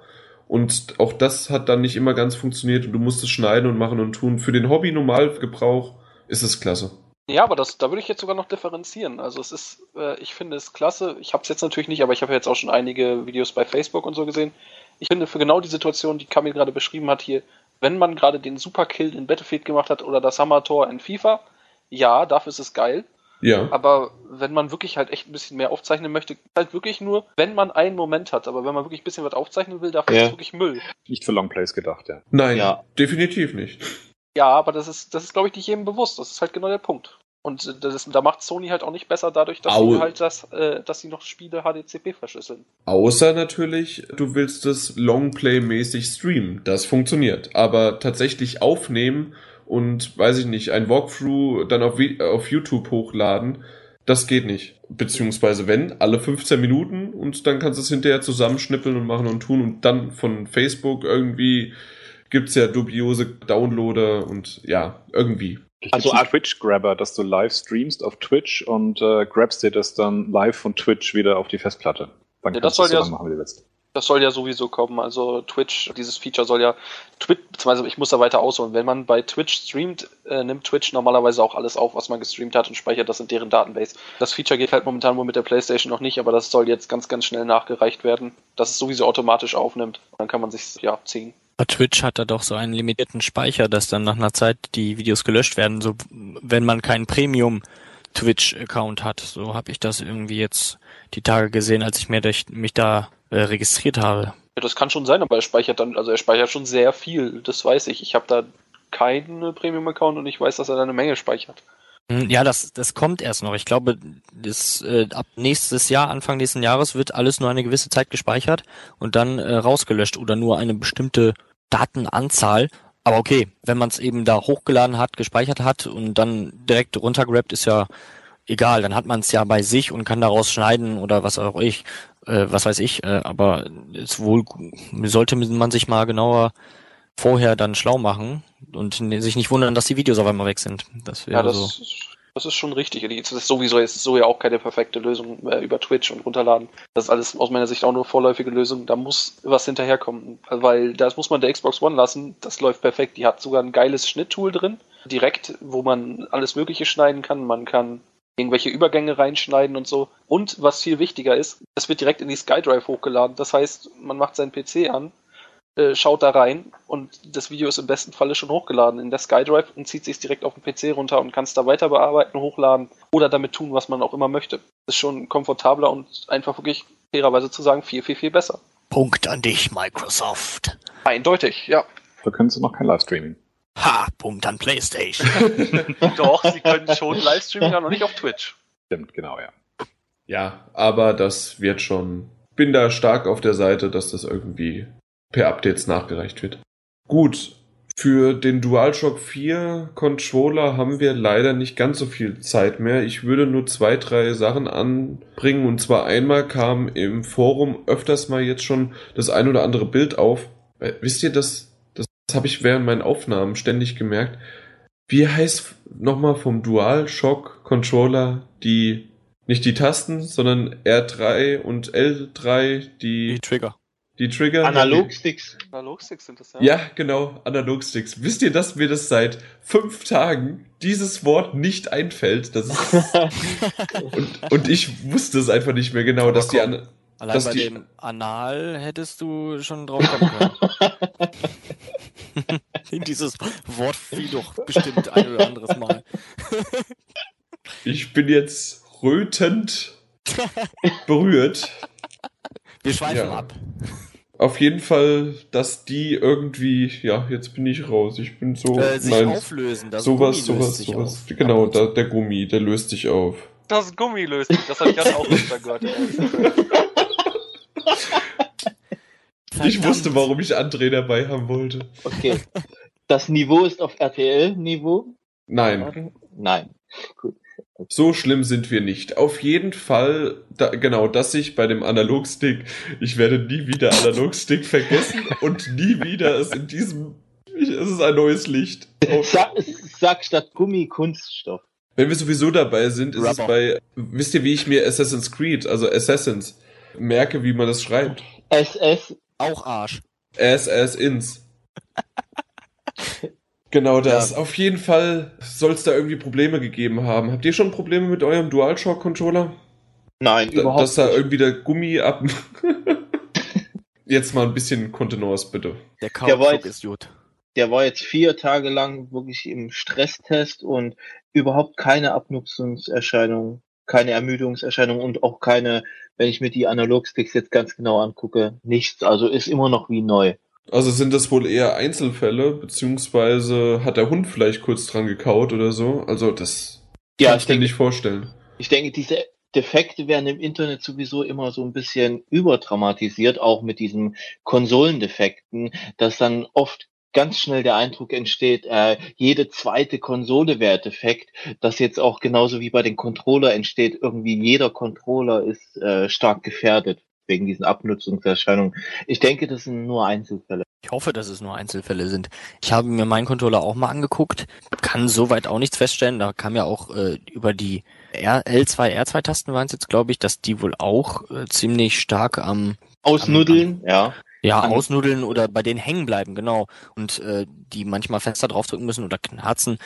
Dergleichen habe ich noch nichts feststellen können. Und ich habe, ja, Assassin's Creed muss ja viel rumlatschen, permanent mit den Analogsticks da irgendwie lenken, in diese Richtung dahin. Ist mir noch nichts aufgefallen. Gott sei Dank, ich gucke da jeden Tag schon drauf durch diese Panikmacherei. Aber es passt, kann man halt nicht ausschließen, dass da irgendwas dran sein könnte, aber die Frage ist, warum passiert es? Ist es einfach das Material, das irgendwie schlecht verarbeitet wurde beim, ich weiß nicht, ich denke, das wird ja erhitzt und dann in Form gebracht, ob dabei was schiefgelaufen ist? Im Forum gab es auch so diese Theorie, dass äh, der Kunststoff mit dem mit dem Handschweiß reagiert und dann so brüchig wird, aber das kann man halt schlecht nachweisen. Ich habe jetzt äh, zwanzig Stunden Battlefield schon hinter mir und der Controller, was ja so ein Shooter ist, ein absoluter Stresstest für die Analogsticks und auch für die Schultertasten. Und bei mir ist immer noch ohne irgendwelche Beanstandungen. Das wäre nach einem Wochenende wirklich extrem, aber genau das berichten ja einzelne Leute. Und mhm. wenn das wirklich so schnell passiert, dann bin ich mir auch sicher, dass bei der Produktion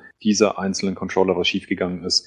Die haben dermaßen viel viel Geld in die in die äh, Erzeugung von dem Controller gesteckt. Ich habe irgendwo mal die Zahl gelesen, aber leider wieder vergessen. Aber das sind unfassbare Gelder, die da in ja. die Forschung und Entwicklung von so einem Controller reingehen. Und alleine die Xbox auch, One ähm, hatte hundert Millionen drin. Ja, und da gehen oh. natürlich auch Abnutzungstests mit rein. Ich meine, das machen äh, Hersteller von Textilien sogar bei Socken und machen Abnutzungstests äh, Tests für Socken. Da machen sie die für die Controller natürlich auch. Da bin ich mir sicher, dass wenn es solche Fälle gibt, dann sind wir eben genau wieder in dem Bereich, ist was bei der Produktion schiefgelaufen, Material verunreinigt, was auch immer es ist. Da steckt man nicht drin. Wenn man dazugehört, bin ich mir sicher, dass man auf jeden Fall als Garantiefall durchkommt, weil das ist äh, auf jeden schon Fall eine extrem unübliche Abnutzung, wenn so ein Controller nach, nach äh, zwei, drei durchzockten Wochenenden schon spürbare Abnutzung in dem, im Material. Ich habe auch gelesen, dass, ich weiß gar nicht mehr, wo es war, auch eine Geschichte, also halt auf die Controller bezogen ähm, wurde, äh, von einem Nutzer, der beim Handel arbeitet, wohl nach seinen Angaben, wie weit es jetzt natürlich stimmt oder nicht, bei hundert, circa hunderttausend ausgenutzt, äh, ausgelieferten Controllern ist wohl äh, nur bei circa hundert, Proble- äh, hundert Leuten wohl dieses Problem, also laut seinen Informationen entstanden worden, dass wohl dieser Analogstick, der linke vor allen Dingen, äh, wohl mit diesen starken Abnutzungserscheinungen, äh, er selbst nutzt den P S vier, äh, P S vier Controller schon seit Ja, das, ich weiß nicht, er hat wohl auch eine Konsole gehabt, aber er, er gibt an, fünfundvierzig Tage benutzt er die Konsole schon und den Controller und äh, keine derweiligen Abnutzungserscheinungen vorhanden. Also, ne, das kann man, ist nicht auszuschließen, dass da mal was schief läuft, aber dann ist natürlich mit schnellem Ersatz zu hoffen. Ja, wir reden hier wirklich aus allen Berichten, die ich bisher gehört habe, reden wir über, über übliche Probleme bei der Einführung eines neuen Elektronikgerätes ähm, mit einem üblichen Ausschuss. Der ist immer da, den kriegt man nie auf null Komma null. Und der ist natürlich, wenn man innerhalb von vierundzwanzig Stunden äh, eine Million Konsolen verkauft, ist halt auch ein Prozent oder auch ein halbes Prozent schon richtig viele Konsolen. aber es heißt nun mal für einen individuell, es ist dann halt, man muss einer von hundert sein oder einer von, von zweihundert. Das ähm, ist für einen selber dann natürlich, wenn man betroffen ist, trotzdem nicht toll, aber daraus kann man auf keinen Fall momentan einen Skandal stricken aus dem, was, was an Informationen vorliegt. Und bisher war es auch so, dass Sony anstands- anstandslos jedes Mal wieder umgetauscht hat und sich auch die ganzen, ob es jetzt GameStop, Amazon oder Mediamarkt oder wer auch immer, alles Mögliche, die haben ja ihr, hatten noch extra Umtauschkonsolen auf Lager, damit es da keine Probleme gibt. Ja, und auch das ist keine Verschwörungstheorie. Man weiß statistisch als, als Hersteller, mit wie viel Ausschuss man zu rechnen hat. Und Eben. wenn man halt gut plant, dann legt man genau diese Menge schon vorher zurück, ohne konkret zu wissen, welches äh, akutes Problem es dann geben wird. Also auch da kann man jetzt nicht den, den äh, Schluss wieder herleiten, dass die schon gewusst haben sozusagen, dass da was im Busch ist und haben deswegen Konsolen reserviert.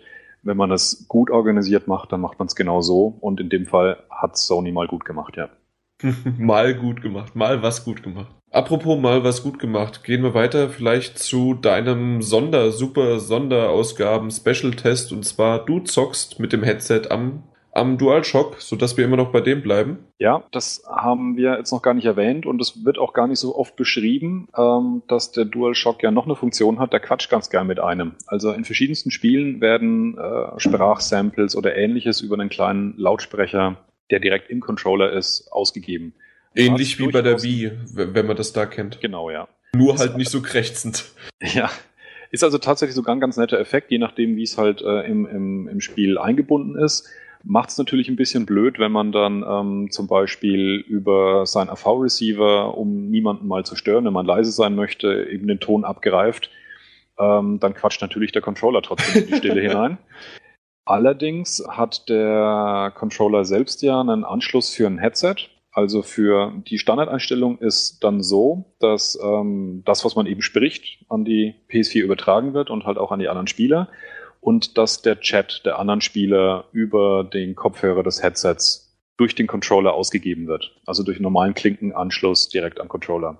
Man kann aber auch, wenn man die PlayStation-Taste gedrückt hält, da gibt es eine Einstellung, um den Controller zu konfigurieren und da gibt es die Option zu sagen, ich hätte gerne den gesamten Sound durch den Controller durchgeschleift. Das heißt, dann kann man sich jeden x-beliebigen handelsüblichen Kopfhörer nehmen, der einen Klinkenstecker hat, den direkt an den Controller anstecken und hört dann wirklich alles, inklusive der Geräusche, die normalerweise über den Controller wiedergegeben werden, reingemischt in den, in den Ton. Das heißt, da reicht dann auch ein halbes Meter Kabel nur, weil man hat es ja direkt an den Controller angeschlossen und der überträgt dann alles wirklich von der PlayStation durch den Controller durch. Man muss beachten, wenn man das aktiviert, der Controller ist ohnehin so von der Akkulaufzeit nicht ganz so super toll. Wenn man das auch noch aktiviert, dann geht es relativ schnell. Also ich schätze mal, momentan nach fünf Stunden ist das Ding leer, wenn man den gesamten Ton damit überträgt. Gut, das ist ein Nachteil, allerdings ist es auch wiederum ein relativ nettes Feature, weil die Ausgabe, die Tonausgabe über den Controller, über die ganze Übertragung auch wirklich störungsfrei, stabil und problemlos funktioniert.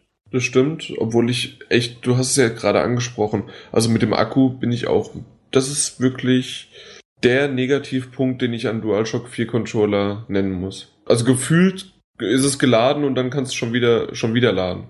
Ja, also ich habe äh, mir diese offizielle Ladestation für zwei Controller mitgekauft und halt einen Controller dazu, das heißt zwei Controller und diese Ladestation für zwei.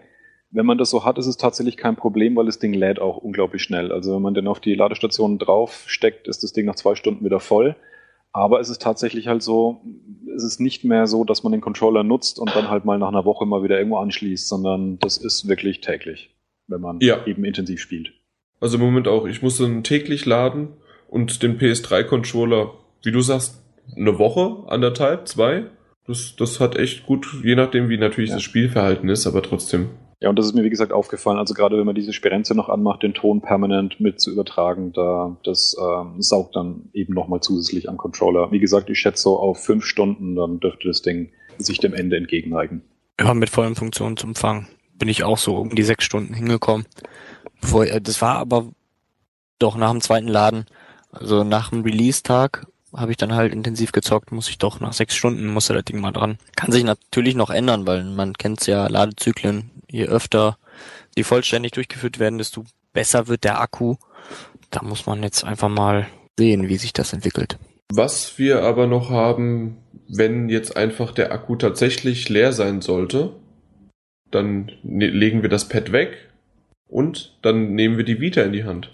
Weil die Vita wird per Remote Play nämlich komplett unterstützt. Das war ja früher auch mal bei der P S P und der P S drei so und jeder, der es mal ausprobiert hat, der wird sich daran erinnern, dass die Funktion einfach nur schrecklich war. Das hat nicht funktioniert, das hat gelaggt wie Sau, ähm, da gab es Stotterer, das hat sowieso nur irgendwie bei zwei Prozent aller Download-Titel und bei null Prozent aller Vollpreistitel funktioniert. Und dementsprechend geht man natürlich an die ganze Funktion mit ein bisschen Vorbehalt ran. Aber ich kann nach einem Wochenende sagen, ich habe kein Spiel gefunden, das nicht funktioniert. Also da gibt's ja auch ich habe aber auch nur ein Spiel gespielt.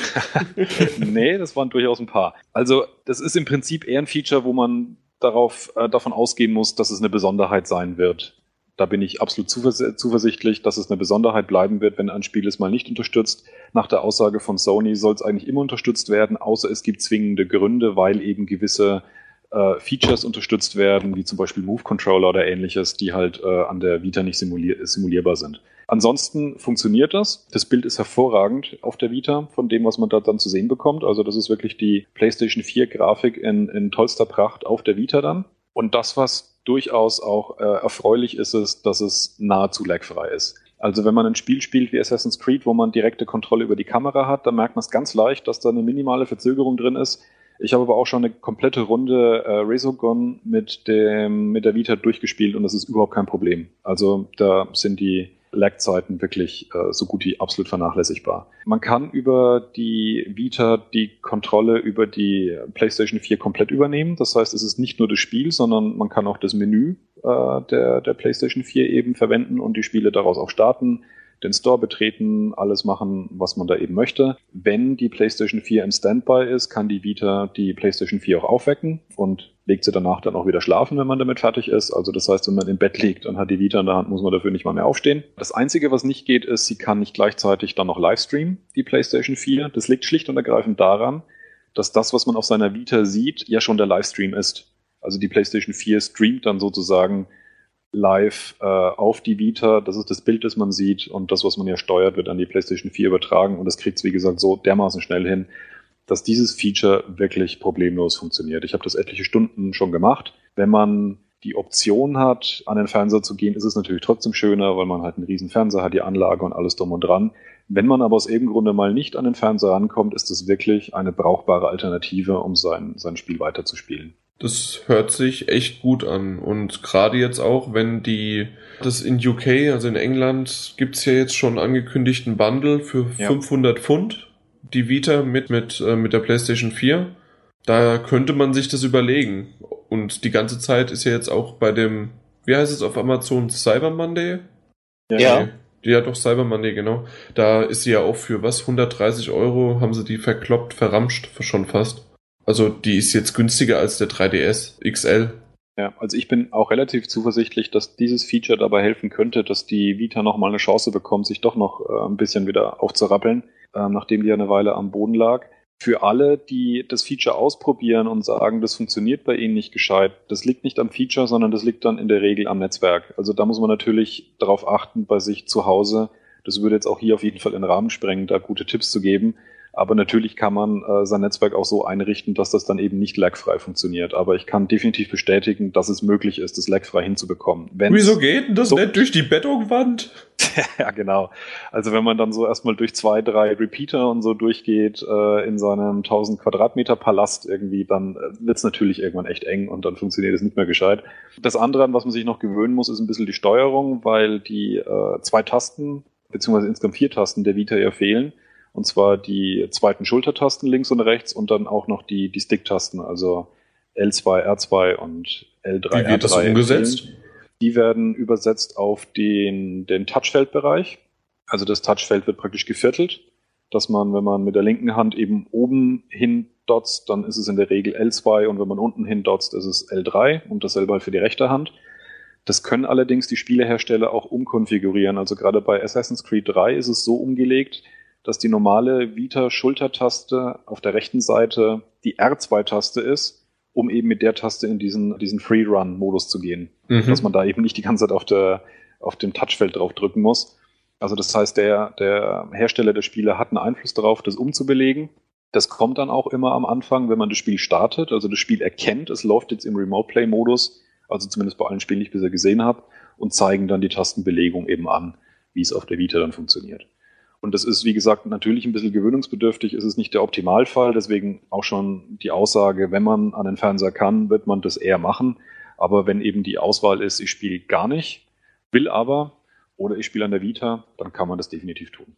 Hört sich vielversprechend an und vielleicht gibt es tatsächlich einen Boost für die Vita wieder. Das bedeutet also, mehr Hardware ist im Umlauf, darum können wieder mehr Software-Bundles, obwohl, ja, wie, wie ist denn das, wenn die Vita muss auf jeden Fall per W L A N verbunden sein? Über mobile Daten funktioniert das gar nicht, oder? Ich habe es noch nicht ausprobiert, ob es äh, über mobile Daten Aber wie, funktionieren stimmt, wie willst würde. du also denn dein Netzwerk sagt rein? Auf jeden Fall ein, ganz deutlich, dass sie das es empfehlen, ist glaube ich die Aussage, oder sogar dafür, dass es nur für den Haushalt vorgesehen ist, so, so drücken mhm. sie sich aus. Es prüft auch beim Hochfahren die Verbindungsgeschwindigkeit. Also nach dem, was ich schon mal gelesen habe, verweigert dann gegebenenfalls auch die Vita äh, beim, beim Aufbau der Verbindung den Dienst, wenn sie erkennt, dass die Verbindung nicht sauber genug läuft. Also bevor es dann zu schlimm wird, sagt sie dann gleich, okay. äh, es geht gar nicht erst. Ich habe es noch nicht ausprobiert, ob es außerhalb geht. Ich vermute aber mal, dass das wahrscheinlich äh, keine allzu großartige Erfahrung sein, sein dürfte, selbst wenn es funktioniert. Also es ist schon primär für, den, für das eigene heimische W L A N gedacht. Alles klar. Dann wollen wir doch eigentlich, wir haben jetzt die Konsole besprochen und auch ein bisschen den DualShock-Controller, wollen wir eigentlich auf das Wichtigste, weil wir haben natürlich die Hardware, aber was brauchen wir dazu? Wir brauchen die Software, die Spiele. Und welches ist jetzt momentan wieder, ich glaube, lasst mich nichts Falsches erzählen, auf dem höchsten Platz der reinen PlayStation vier Spiele, deswegen fangen wir damit auch an, und zwar Killzone Shadowfall. Was meinst du mit höchsten? Exklusiv und dann halt davon die Platzierung. Heute sind doch die U K-Charts rausgekommen. Ach, die, die Verkaufszahlen, ja. Weil es ja. ist ja nicht ja. das bestbewertetste. Nein, nein, nein, nein, das, das genau. nicht. Aber ist überhaupt eins bestbewertet? Und wenn ja... ja Resogun hatte richtig, richtig, richtig gute Bewertungen. Okay. Ich bin jetzt gerade live dabei und guck mal... Was ist es? Platz vier der U K-Charts. Call of Duty ist natürlich immer noch Platz eins. Oder nicht immer noch, sondern wieder. Ja, für ein reines P S vier Only Spiel ist es das, das höchstbewerteste sozusagen durch die Verkaufszahlen. Ich weiß, dass Kai und Kamil das gezockt haben. Möchte vielleicht dann mal Kai anfangen? Ja. Über den äh, Singleplayer. Ich, ja, ich habe den Singleplayer in Killzone jetzt schon äh, etwa drei Stunden angezockt, kann man sagen. Und ich war erstmal richtig, richtig überrascht über die Grafik. Natürlich habe ich schon viel erwartet äh, im Vornherein, weil es war ja grafisch gesehen das Aushängeschild für die PlayStation vier im Vorfeld und war schon sehr angetan über die Optik. Das sieht schon richtig, richtig gut aus und man bekommt so einen, einen ersten Vorgeschmack darauf, was man äh, in den nächsten Jahren für die PlayStation vier eigentlich erwarten kann. Und Gameplay-technisch, muss ich sagen, hat sich in Killzone Shadowfall auch viel getan. Also die Vorgänger waren ja eher so der typische Schlauch-Shooter. Das hat sich mit äh, Shadowfall geändert. Es sind weitläufige Levels, also man wird aber immer noch an die Hand genommen vom Spiel, dass quasi das Spiel sagt, jetzt äh, setz mal das C vier und jetzt schaltet dort den Funkturm aus und rettet dort die Geiseln. Aber wie man das macht, wie man zu seinem Ziel kommt, ist einem dann freigelassen. Ob man sich jetzt einfach durchballert oder ein bisschen taktischer äh, schleicht, das kann man dann selbst entscheiden. Also Killzone ist freier geworden. Ja, dem kann ich nur zustimmen. Also habe ich auch gemerkt, in meinen, ich glaube auch zwei Stunden habe ich angezockt, äh, man hat äh, in diversen Missionen jetzt zum Beispiel direkt auch mehrere Ziele gleichzeitig vorgegeben, welches man zuerst ähm, sich vornimmt. Das liegt bei einem selbst. Man kann, wie er schon erwähnt hat, äh, sich da durchschleichen und die Gegner versuchen, möglichst leise zu erledigen oder einfach auf die brutale Art. Äh, es läuft, also es spielt sich auch sehr gut. Sieht klasse aus, also ich war auch positiv überrascht von den ganzen, die Lichteffekte gefallen mir sehr gut, die Atmosphäre finde ich auch sehr, sehr gut, sehr, ja, sehr gut, äh, spricht gut an im Vergleich zu, ja, Also ich fand, muss ich selber sagen, auch die anderen Killzone-Teile haben mir richtig Spaß gemacht. Aber bei der Story jetzt äh, bin ich auf Anhieb. Also ich will unbedingt, möchte auch gerne weiterspielen. Ist nicht so, dass, ah, okay, fängt jetzt an, kommt irgendwie keine Stimmung auf. Aber da fand ich das schon super. Und äh, es macht, es macht wirklich Spaß. Also ist bisher, ist mir auch nichts aufgefallen, was ich negativ finde. Klar, irgendwo wirst du an die Hand genommen bei den Levels, aber irgendwo muss es ja dann auch letztendlich weitergehen. Es gibt ja nur das Ziel, sage ich mal, es muss nach, ne, das Ziel liegt ja vorne irgendwann mal. Äh, aber wie man da rangeführt wird, das ist halt nicht einfach nur hier, geh durch diesen Gang oder folge einfach nur der Straße hier runter. Ist nicht langweilig, die Level sind sehr schön aufgebaut, ist äh, bisher auch Abwechslung drin gewesen, die zum Teil weit, also wunderbar, so ein kleines Waldgebiet war da, da war ein Stützpunkt von den Helgas, die man da annehmen würde. Ich will auch gar nicht so viel jetzt erzählen, weil sonst spoiler ich vielleicht noch, aber auf jeden Fall abwechslungsreich, was da an Leveln geboten wird, und äh, ich, ich find's bisher super. Also ich werde auf jeden Fall auch mich nicht zwingen müssen, das durchzuspielen, sondern es macht auch Spaß. Es gab ja im Vorfeld auch schon einig, einige Nutzer, die sich darüber beschwert haben, dass Killzone Shadowfall jetzt äh, ziemlich bunt ist, wobei die Vorgänger waren ja noch so düster und dreckig von der Atmosphäre. In Killzone Shadowfall hält sich das so die Waage. Es gibt auch äh, viele düstere und äh, rohe Level-Designs. Also das ist sehr abwechslungsreich. Dem kann ich nur zustimmen. Also bunt finde ich es überhaupt nicht. Klar, man ist jetzt, wie ich erwähnt habe, mal draußen unterwegs, aber was, ne, es ist Sonnenschein, was willst du denn da jetzt äh, großartig, äh, willst du auf einmal, weiß ich nicht, die Sonne verdunkeln lassen, oder man hätte es auch bei in der Dunkelheit spielen lassen können. Klar, dann w- wäre es dunkler, wäre es düsterer, aber es beginnt ja schon damit, dass man ah ja, im Dunkelheit unterwegs ist, sage ich mal, und man spürt schon, dass die Entwickler von Guerilla Games die, die neue Generation von Konsolen auch nutzen wollen, um irgendwie diese Serie in, auf ein neues Level zu heben. Halt mit diesem offenen Leveln und mit diesem veränderten Levelaufbau und Atmosphäre. Das ist schon äh, ein großer Unterschied teilweise zu den Vorgängern. Was aber nicht äh, bedeutet, dass es schlechter ist als vorher. Das überhaupt nicht. Nee, definitiv nicht. Ich find's gut, wie die Serie jetzt angepackt haben und in welche Richtung die gehen. Nachher kriegt man wieder vorgeworfen, dass man einfach vielleicht alles zu, wie du gesagt hast, vielleicht dann zu düster gestaltet und äh, nicht einfach mit dem, was man jetzt von der Konsole, was man jetzt vorgesetzt bekommen hat, was die Leistung angeht, was die Konsole bringen kann, um mal mit Lichteffekten da mal was zu zeigen, oder vielleicht kann man, ja klar, man kann das mit, zum Beispiel mit Partikeleffekten oder Raucheffekten vielleicht dann, da kann man auch was bringen, aber man, man will ja zeigen, hier, wir können jetzt mit den Lichteffekten arbeiten, wir können euch hier wunderbaren Hintergrund zeigen, wunderbare Landschaften, warum sollen wir das nicht versuchen einzubringen, wenn es natürlich, wenn es zu dem Spiel passt und äh, es super aussieht, es in die Missionen reinkommt, wo man jetzt gerade unterwegs ist, was man da machen muss, warum nicht, warum soll es dann, ne, aussehen, als ob da die Welt komplett untergegangen ist, sage ich jetzt mal, und äh, alles düster, alles äh, mies, und her damit. Ich möchte sehen, was die was die Konsole kann, warum nicht? So sage ich es jetzt mal. Da sind die schon, das machen die schon richtig. Ein Negativpunkt, der mir aber aufgefallen ist, ist die äh, Gegner-K I. Also die Vorgänger von Killzone waren immer so ein Aushängeschild für gute Gegner-K I.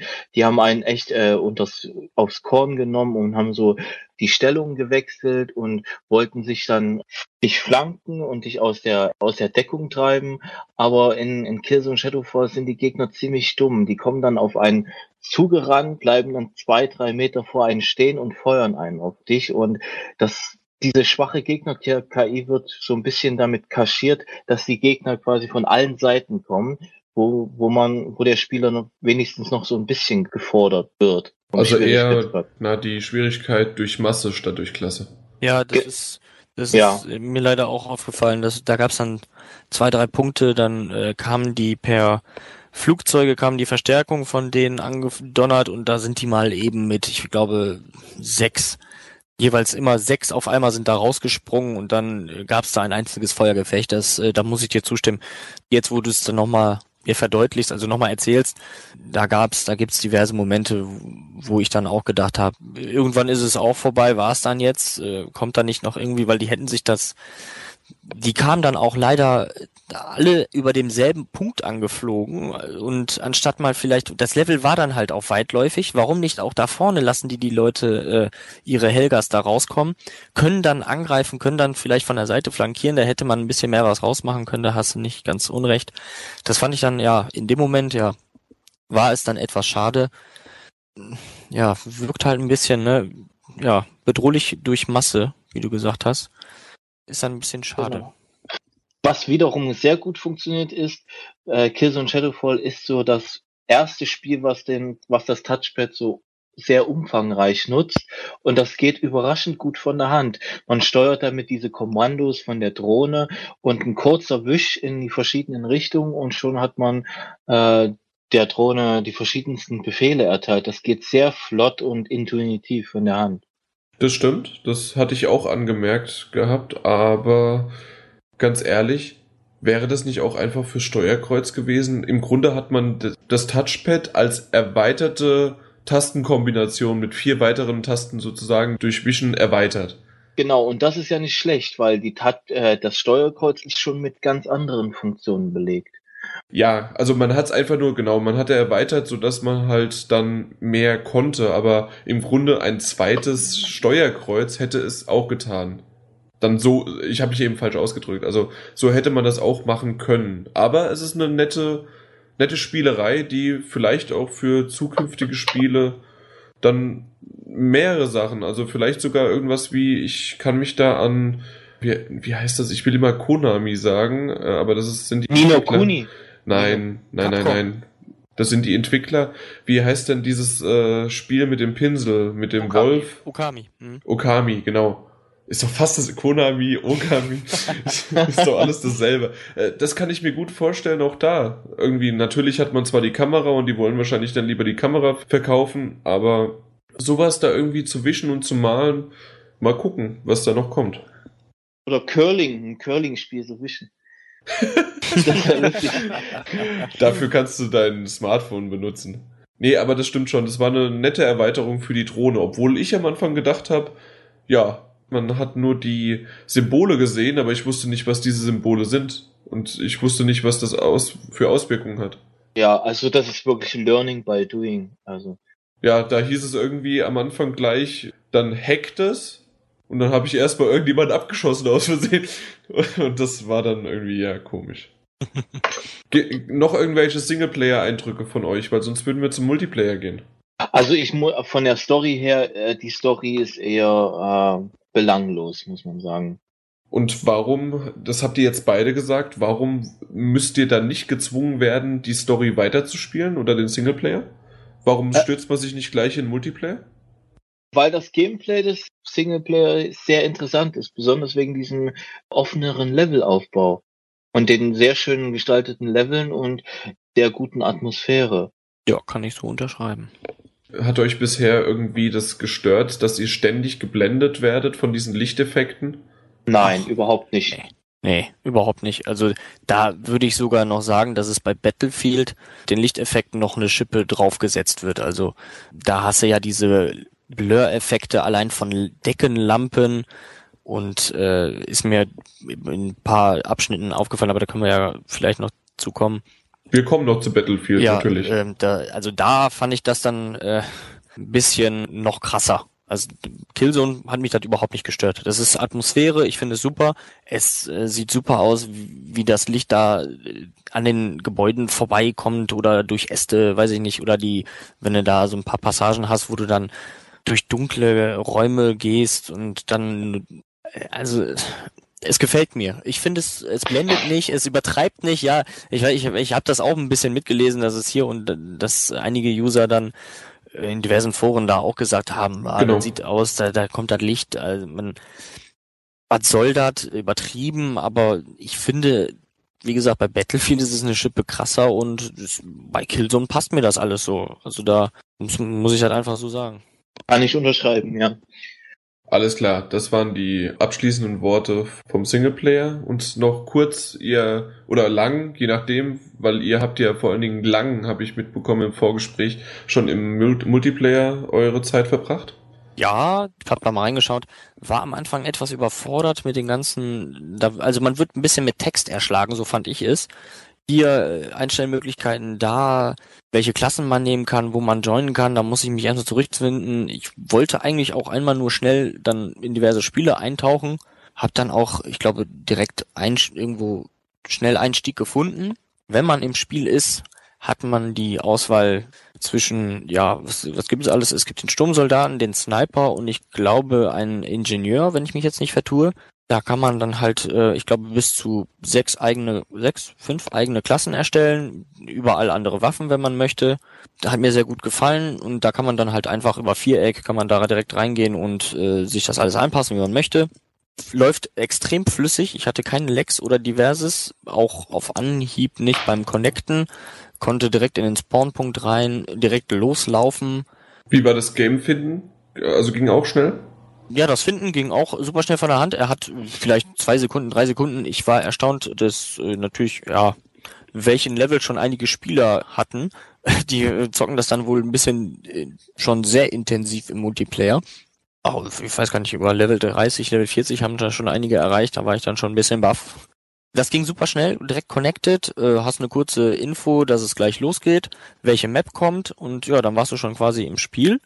Eben schnell die Klasse ausgesucht, welche du gerne haltest. Äh, konntest du nat- Am Anfang hat man, muss man sagen, nicht nichts sehr viel freigeschaltet. Ich glaube, vier Waffen kann man unterschiedlich aussuchen. Eine Pistole, Granaten, sonst noch nicht großartig. Und dann kommt das natürlich mit dem Leveln äh, diverse, wie bei Call of Duty zum Beispiel. Man schaltet die äh, Aufsätze frei, andere Waffen. Man hat auch diverse Fähigkeiten, die man auswählen kann. Ich hatte jetzt aufstanden, man kann da diese Drohne, die man kennt, die kann man freischalten, dass man die einsetzen kann für ein paar Sekunden. Bis, ja, ich glaube, dreißig Sekunden, vielleicht eine Minute fliegt er da um dich herum. Irgendwann ist er dann weg oder wird abgeschossen. Man kann ein Schild aufstellen, man kann sich unsichtbar machen. Wer schon mal Killzone drei auf der P S drei gezockt hat, wird das vielleicht kennen. Was ich wohl schade finde, es gibt Map-Recycling, was die Sache angeht. Da war jetzt zwei Maps, drei Maps, die ich glaube ich, in, wo ich Partien gespielt habe, die mir auf Anhieb sofort bekannt vorkamen, die es bei Killzone drei so schon gibt.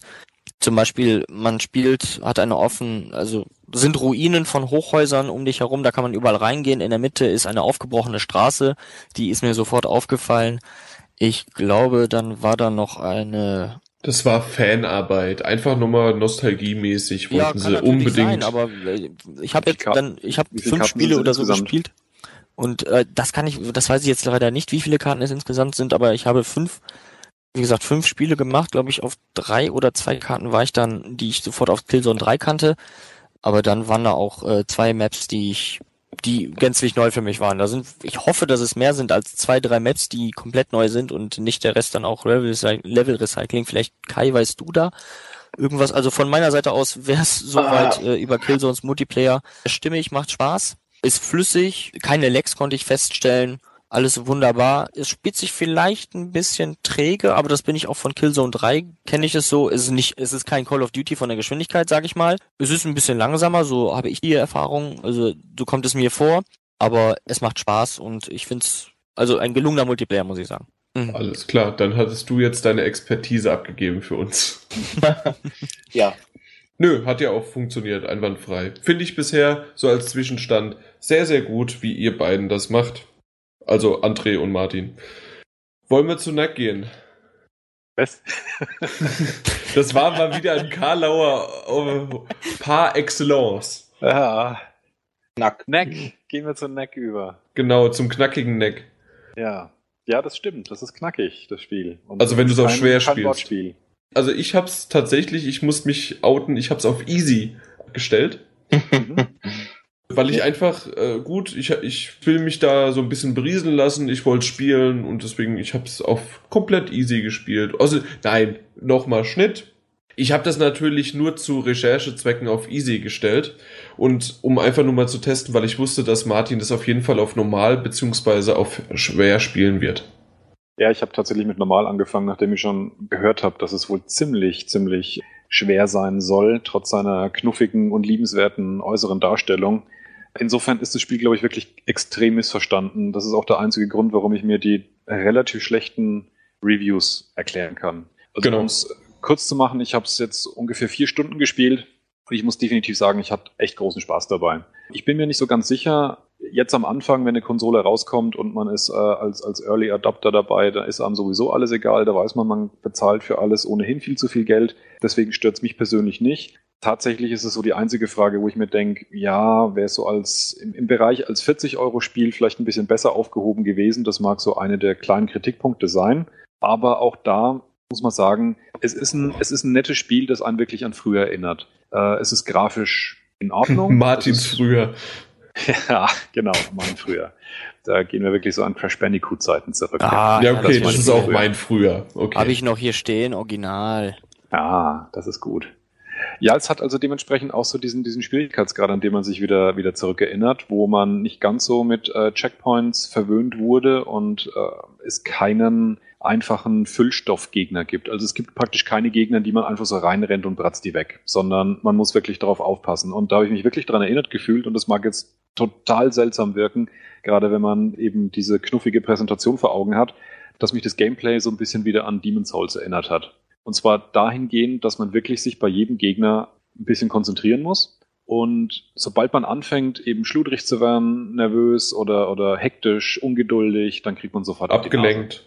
Ja, ich ich, also, ich habe es gemerkt, während ich meine Aufnahme gemacht habe, währenddessen bin ich so oft gestorben, weil ich einfach halt natürlich auch aufs Sprechen geachtet hatte. Ja. Und wie ich dann ein bisschen mal wieder aufgehört habe zu reden und hat dann auch wirklich, habe ich gemerkt, so zwei, drei, vier, fünf Minuten Pause auf der Aufnahme. Ja. Und da hat's funktioniert. Ich hatte bisher immer das Glück bei den, weil du die Rücks- Rücksetzpunkte angesetzt hast, die können manchmal wirklich sehr, sehr fies sein, wenn ja. du exakt vor einem Rücksetzpunktübergang sozusagen äh, stirbst. Dann ja. sind das wirklich, weiß ich nicht, fünf, sechs Minuten, manchmal nur zwei Minuten, die du zurückgesetzt wirst und dann kannst, und das ist für die heutige Zeit Welten. Ja, und vor allem ist es durchaus möglich, dass da eben am Ende ein Gegner war, mit dem man sich schwer tut, aber schon auf dem Weg dahin sind eben auch schon zahlreiche Gegner. Und da die dich, die das klare, Leben runterziehen, ja. Ja, und das ist ganz klar der Hinweis, wenn man da eben versucht, so einfach durchzurennen, das, das klappt in dem Spiel nicht. Also man muss wirklich ähm, bei der Sache sein.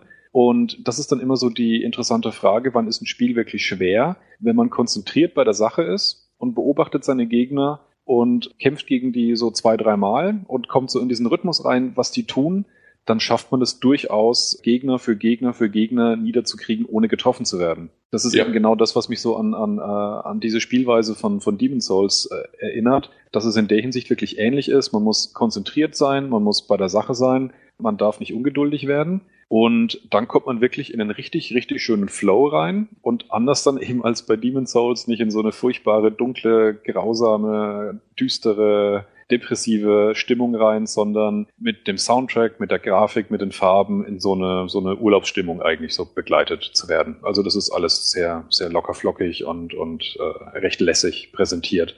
Also insofern ist es ein echt nettes ja Jump'n'Run würde ich es gar nicht so gar nicht so sehr nennen, weil so richtig viel Jumpen tut man eigentlich gar nicht. Es ist mehr wirklich so die die kleinen Prügeleien mit den mit den Gegnern und die machen wie gesagt echt Spaß, wenn man sich da wenn man sich da drauf einlässt. Das Einzige, was ich so ein bisschen sagen kann für die Langzeitmotivation, was, was glaube ich, vom, vom Ablauf her nicht ganz geschickt ist, Knack wächst ja, wenn er bestimmte Artefakte findet und wird dann halt...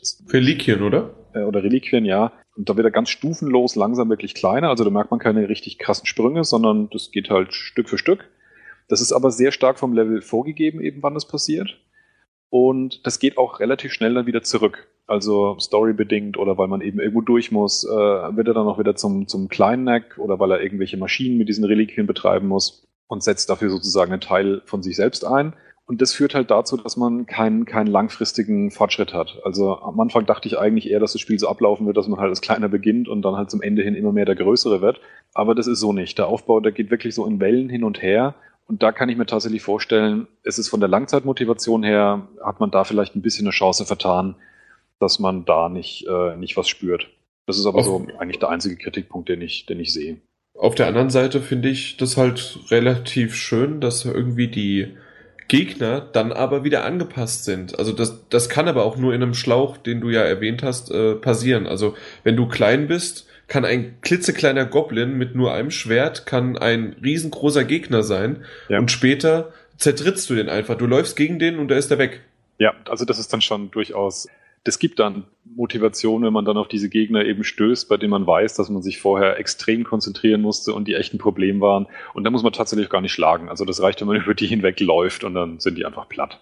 Ja. Manche rennen dann auch einfach gleich weg und kauern sich dann in die Ecke und, und äh, geben irgendwelche komischen Laute von sich, weil sie dann gar nicht mehr angreifen wollen. Da kann man sich dann austoben, wenn man mag. Ja, also ich finde es auch als kleines Zwischenfazit auch noch, ich habe es jetzt glaube ich sechs oder sieben, acht Stunden, ich bin mir nicht sicher, ich bin in Level acht bin ich. Wo bist du gerade? Weißt du es? Ähm, im vierten, vierten oder fünften. Okay.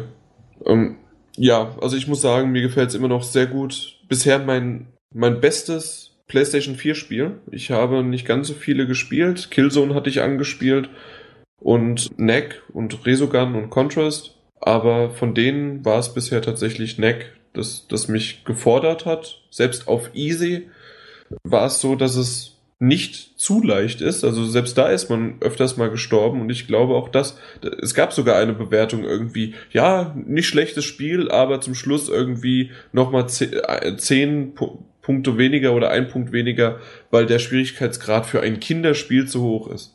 Und ja, ich finde es einfach nicht, dass es kein Kinderspiel ist, sondern es ist, das, das wurde auch nie so beworben. Ja, es, es macht halt so, in der heutigen Zeit wirkt es halt gleich so, weil es eben nicht versucht, ultra realistisch zu sein, weil es nicht gleich eine Ab achtzehn Bewertung hat und ähnliches. Es ist halt wirklich in diesem Stil und verströmt auch die gesamte Atmosphäre eben von dieser Crash Bandicoot-Zeit. Das ist ein Spiel, das passt genau in dieses, in dieses Schema rein, vom Grafikstil, von, von der Musik, die da im Hintergrund läuft. Das ist einfach alles relativ, relativ fröhlich, knuffig gemacht, aber trotzdem gut produziert und halt aus einer Zeit, wo man nicht Menschen gesteuert hat, sondern halt irgendwelche Maskottchencharaktere. Das ist genau das. Mhm. Ist aber deswegen nicht zwangsläufig ein Kinderspiel. Also wieder Bewertungen wie vier von zehn Punkte rausgekommen sind, das kann ich absolut nicht nachvollziehen. Es ist sicherlich kein kein Meisterwerk, das vom Himmel gefallen ist und das einzigartig ist und seinesgleichen sucht, aber das ist definitiv kein, keine vier von zehn Punkte. Und bevor Martin nochmal definitiv sagt, obwohl ich glaube, das ist glaube ich sogar das erste Mal, dass du es jetzt sagst. Egal, das war aber eine schöne Überleitung. Gehen wir vielleicht zu dem wirklich Meisterwerk und dem heimlichen Highlight der PlayStation vier, das man sogar dann auch noch kostenlos über PlayStation Plus erhalten kann, und zwar Resogun. Oder wie Chris mich freundlicherweise darauf hingewiesen Resogun. hat, Resogun. Angeblich hatte das irgendein Entwickler, also vom Spiel selbst, so gesagt. Aber vielleicht kann der einfach kein Englisch. Ja, ist dann das aber nun mal asiatische Entwickler gewesen, insofern... Nee, Hausmarke sind finnische Entwickler. Schweden sogar, oder? Oh, oder richtig, sch- ja. Ich irgendwelche Skandinavier. Ja. Stimmt. Dum, dum, ja, dum. Martin. Ja, ja. Ich war noch bei N A C, das war ein Asiatisch. Ja, das stimmt, das war ein japanisches, ne? Ja, das merkt man daran, weil das Ding heißt Japan Studios. Danke. Gut, dann Resogun. Wollen wir den Kai mal da anfangen lassen? Auf Resogun hatte ich mich vorher schon äh, richtig gefreut, weil mir, was ich auf YouTube gesehen habe, schon ziemliche Vorfreude bereitet hat. Und ich hatte schon in der Vergangenheit die Sachen von Hausmarke gespielt und habe mir für mich so entschieden, dass die eine richtig gute Entwicklerschmiede ist. Ähm, und es hat mich nicht enttäuscht. Resogun ist so ein Spiel für zwischendurch, was man so mal ein Stündchen spielt. Und dann hat man aber auch in der Stunde auch richtig viel Spaß. Dieses Effektgewitter ist bisher einmalig auf der Next Gen. Ja, also über, überall explodiert und, und äh, blitzt es. Also quasi so das, der Albtraum für Epileptiker, das Spiel. Dann, aber es ist auch vom Schwierigkeitsgrad auch sehr fordernd, wenn dann die Gegner von allen Seiten auf einmal angreifen und man man darf die ja nicht berühren. Das ist ja so ein Sudden-Death-Gameplay. Äh, Sobald man die einmal berührt, ist man tot. Dass man die dir abschießen muss und man muss diese Menschen retten, die da eingeschlossen sind in dieser Stadt. Die muss man immer zu diesen Sammelpunkten bringen und dann kriegt man dafür extra Punkte. Und es ist auch Pflicht, diese Menschen zu retten, und je mehr Menschen man rettet, so höher steigt der Multiplikator, und dafür gibt es dann natürlich auch Trophäen. Das ist, ist keine Pflicht. Also natürlich sollte man es, man wird darauf angewiesen, man kriegt viel Bonus, aber man kann es auch ignorieren, wenn es einem gerade zu hektisch wird und man über das Leben kämpft, dann opfert man halt auch mal welche, ja. Aber es ist ein äh, kurzweiliges, richtig schönes Spiel. Kann auch im Coop-Modus gespielt werden, habe ich auch schon versucht, und man lacht sich dann zusammen kaputt, ja. Auf den höheren Schwierigkeitsgraden wird's dann auch richtig fordernd. Da muss man sich schon ganz genau konzentrieren.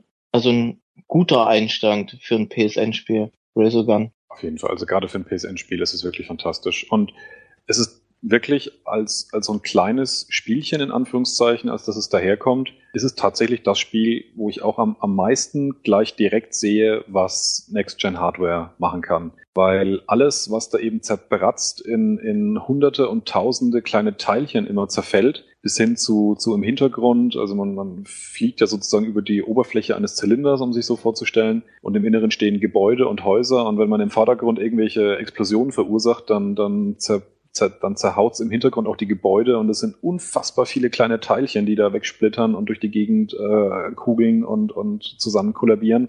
Also das genau. ist schon wirklich eine, für Action-Spieler eine pure Freude, einfach nur zuzugucken. Ich habe es kurz gespielt, aber das ist einfach nicht mein Genre. Ich finde auch, dass die Partikel, ja, wie es ja schon gesagt hat, die Partikel sind echt der Hammer. Kann ich das so sagen, dass es so ein, das hört sich schon und sieht nach so einem schönen, alten, arkadigen, ja. Ja, Spielhallen, eigentlich hätte das na in den achtziger Jahren irgendwo dahin gehört. Natürlich nicht mit diesen Partikeln, da wären das Bauklötzchen gewesen, aber genau sowas in so eine Spielhalle gehört das. An genau, Automaten. Man spielt es ja auch nicht sozusagen, um es durchzuspielen, sondern um einen guten Score zu kriegen. Deswegen ist die Schwierigkeitsgrad auch nicht schlimm, weil im Prinzip könnte man alle Level, die das Ding bietet, in einer halben, dreiviertel Stunde Session kann man durchbügeln. Aber man spielt es halt immer und immer wieder, um halt einfach ein bisschen weiterzukommen oder einen besseren Score dann eben vor allem zu bekommen. Und daher kommt der Reiz. Und ich glaube, am einfachsten kann man sagen, wenn jemandem auf P S drei oder auf der Vita Stardust gefällt, was auch vom selben Hersteller ist, dann ist, glaube ich, fast zwangsläufig Resogun ein, ein perfekter Titel. Resogun. Resogun. Ja, so nennen wir das jetzt. Resogun. Resogun. Rankenhieb. Sehr schön. Gut, also das es ist schnell abgehandelt, weil jeder, der die PlayStation vier hat, sagen wir mal, ich weiß es nicht, neunzig, achtzig Prozent, obwohl damals hatten wir auch jeder gedacht bei der PlayStation drei, wer geht, wer hat denn keinen P S N-Account, ja? Aber es gab dann doch jede Menge, die mit der PlayStation drei keinen haben. Ich gehe stark davon aus, dass es mittlerweile bei siebzig, achtzig Prozent ist, die PlayStation Plus haben. Ich kann mich wahrscheinlich stark irren und es sind nur bei dreißig, vierzig, aber sag mal, von unseren Zuhörern wird es wahrscheinlich doch wieder eine höhere Anzahl haben. Und da würde ich einfach sagen, lad's euch runter und guckt's euch an. Und für die, die die P S drei nur zur Verfügung haben, würde ich sagen, geht in den, in den Browser-Store und da könnt ihr auch die PlayStation vier-Version äh, angucken und da la- kauft sie euch nur über den Store, sodass, wenn ihr irgendwann erst im Januar, Februar die PlayStation vier habt, aber jetzt schon PlayStation Plus, dass ihr die dann runterladen könnt. Nur mal so als Tipp. Und der nächste Tipp, den ihr dann auch runterladen könntet, wäre dann Contrast. Ein sehr, sehr schönes, kleines Indie-Titelchen, weil, weiß ich nicht, Resogun, ist das, kann man das als Indie-Titel bezeichnen? Das ist immer die, die Definitionsfrage, was heute noch Indie ist. Also da ja, das stimmt. Das ist, glaube ich, schwierig zu beantworten. Also bei mir läuft's unter, unter gedanklich sozusagen unter Indie-Titel, aber ist es wahrscheinlich gar nicht mal so sehr. Es okay. ist halt die Kleinspiele gegen die Triple A Spiele. Ich habe mal gelesen, dass Hausmarke aus äh, so einem Fünf-Mann-Team besteht. Echt nur so wenig? Dafür machen die echt verdammt gute geschnittene Software, vor allem fehlerfreie, wahnsinnig rundlaufende Software. Okay, also für fünf Mann wäre das wirklich Hammer. Apropos Hammer, ich finde Contrast ist wirklich ein sehr, sehr guter Titel. Für das, dass er auch sehr klein produziert ist. Contrast spielt ein bisschen mit der zwei D- und drei D Jump'n'Run-Steuerung. Und zwar und viel mit Schatten auch noch. Mein Fazit ist eigentlich jetzt schon, weil wir, wir müssen vorankommen. Mein Fazit ist, erstens P S Plus, wer es hat, runterladen, anprobieren. Ich finde, die Story ist sehr, sehr knuffig erzählt. An, man sieht, außer die Hauptperson und die Figur, die man selbst spielt, sieht man keinerlei andere ja, Person außer in Schattenform. Was, was ich sehr cool finde. Wenn man in den Schatten ist, das heißt, dann ist es eine zwei D-artige, einfach nur wie ein Sidescroller. Da funktioniert das Hüpfen, das Jump'n'Run-System funktioniert einwandfrei. Wenn man aber in der drei D-Welt ist und da versucht rumzuhüpfen, finde ich, dass die Steuerung sehr, sehr hakt. Also das habe ich stark verglichen mit einem Alice von Mac... Wie heißt der? McGee? Nein, Amer- doch, so heißt er, ne? Ich meine, ja. Ja, auf jeden Fall, das Alice hatte auch nicht so die schönste Steuerung und So kann man es vergleichen, aber ich habe dem Titel das nie wirklich krumm genommen, dass das eine schlechtere drei D-Steuerung hat, weil es einfach, es, es war knuffig, es ist ein kleiner Titel. Ich würde sagen, wenn man tatsächlich dafür Geld ausgeben würde, dann wären es vielleicht zehn Euro. Aber für, für einen PlayStation Plus-Titel kostenlos kann man den mitnehmen und ich werde den auch weiterhin durchspielen, weil die Story halt, wie gesagt, knuffig ist. Die Rätseleinlagen, die durch immer wieder dieses Wechseln zwischen Schatten, also der zwei D-Welt und der drei D-Welt, dass man dann teilweise durch Lichtspielereien, dass man irgendwelche Gegenstände vor das Licht stellen muss, die dann Schatten werfen, sodass man dann in der Schattenwelt wieder auf diesen Schatten trau, also sich dann selbst eine Bahn bildet. Das ist einfach sehr, sehr schön gemacht und teilweise muss man da auch gut knifflig überlegen, was man macht. Contrast hat mir von vornherein sehr gut gefallen wegen dieser innovativen und andersartigen Spielmechanik. Durch diese Schatten und ich sag jetzt mal reale Welt, in die man hin und her hüpft. Das, was ich ja meinte mit der drei D-Welt, genau, Realwelt, ja. Und ich mag auch dieses düstere äh, zwanziger Jahre Großstadtambiente. Kann man das sehr. Auch als Noir sagen? So ja, ja, ja, total, Noir-Ambiente. Ist sehr gut geschaffen und mit viel Liebe zum Detail. Ja, da muss ich echt zustimmen. Also viel Liebe zum Detail, aber immer nur da, wo der Spieler auch sein sollte. Und das merkt man halt dann einfach, vielleicht das Budget oder die Zeit und was meistens auch natürlich Budget und Zeit ist ja so ein Kombinationsfaktor. Es ist ein kleines Spiel, es hat Fehler. Ich bin auch schon zwei, drei Mal irgendwo in Zwischenwände oder an Lichtern irgendwie hängen geblieben und musste dann die Konsole nochmal neu starten. Oder wenn man irgendwelche Kisten, ich weiß nicht, ob dir das auch schon passiert ist, wenn du Kisten abstellst in bestimmten Winkeln, dass es ewig dauert, so in Zeitlupe, als ob du fallen würdest und die Kiste auch braucht, bis du dann da bist. Hattest du das? Nein, bisher noch nicht. Echt? Ich hatte das fünf, sechs Mal mindestens. Dieses Zwischenwände hängen bleiben hatte ich schon. Mhm. Aber das, ich weiß nicht, irgendwie bei so einem kleineren Titel, ich nehm's dem nicht so krumm, wie wenn es jetzt ein Vollpreis, vielleicht auch, weil es ist ein Vollpreis, es ist ein Triple A Titel. Wenn das Killzone machen würde, oder mal wieder bei Assassin's Creed drei, wenn man da durch die Map fällt, das, das, das darf nicht sein. Bei einem Indie-Titel, ja, okay, so, die lernen noch. Oder ich, ich weiß nicht, was man da, warum, warum ich das so habe, aber könnt ihr das so ein bisschen nachvollziehen, dass man da ein wenig Nachsehen hat? Ja, ja, also ich, ich sehe das auch so an, dass die Indie-Studios eher noch so in der Lernphase sind, wobei die großen Firmen richtige Vollpreistitel verkaufen und da erwartet man dann natürlich auch einen sehr gehobenen Standard, den die dann einzuhalten haben, ansonsten genau. Ist man enttäuscht. Das stimmt. Das eine Level, das hat mich komplett an Limbo erinnert. Ich weiß nicht, wie sehr du... Meinst du dieses Prinzessinnen-Theater? Genau, das Prinzessinnen-Theater, genau. Da mehr will ich gar nichts dazu sagen. Das, das spielt nur in den Schatten und das war im Grunde ein Limbo-Abschnitt, der, ich weiß nicht, zehn Minuten geht das ungefähr? Ja, zehn, fünfzehn Minuten. Genau, und das, das war klasse. Und auch nicht irgendwie, oh, wir, wir machen jetzt Limbo nach, sondern es war in deren Welt schlüssig und auch mit denselben Funktionen, die man sonst immer hatte. Also das war klasse. Mir, mir hat es echt Spaß gemacht, es hatte Charme. Zockt's an. Es ist wirklich, es ist wirklich gut, auch wenn man am Anfang denkt, ach du Scheiße, alleine nur in dem kleinen Zimmerchen, in dem Schlafzimmer, wenn man da einmal rumläuft und man denkt, oh Gott, was ist das für eine Steuerung? Man gewöhnt sich aber dran, gibt dem Titel eine Chance. Das ist echt mein, ja, obwohl Geheimtipp ist es nicht, wenn es im P S Plus ist, aber das ist so der untergegangene Tipp von mir oder das unterge- untergegangene Spiel von mir an euch. So, das war der erste Teil des insgesamt vierstündigen Zweiteilers, der auch noch an zwei verschiedenen Tagen mit sechs verschiedenen Teilnehmern aufgenommen wurde. Da André mangels seiner fehlenden P S vier sich kaum am Gespräch beteiligen konnte, darf er jetzt wenigstens den nächsten Teil anteasern. Ja, ich freue mich. Ihr werdet im nächsten Teil nicht mehr viel von mir hören. Das ist sehr traurig, ich weiß. Aber dafür kann ich euch jetzt erzählen, dass es gleich weitergehen wird. Noch mit ein bisschen Battlefield vier, ein bisschen schön Schlachtfeldgeballer. Assassin's Creed vier, im anderen vierten Teil schöne Assassinen-Schnetzelei. Und dann der nächste Teil, den wir einen Tag später aufgenommen haben, wird richtig spannend, weil unser Daniel das erste Mal dabei ist. Der Dan Press kennen einige vielleicht noch von P S drei Talk. Und es wurde auch schon viel über seine Wertungen geschimpft, gerade bei Call of Duty. Und genau das wird er uns auch vorstellen, Call of Duty Ghosts. Und äh, besonders der kleine Timo äh, gibt uns einen Einblick in Lego Marvel Superheroes. Ihr könnt euch freuen. Genau. Und zusätzlich haben wir auch noch die spannende Frage beantwortet, zumindest versucht zu beantworten.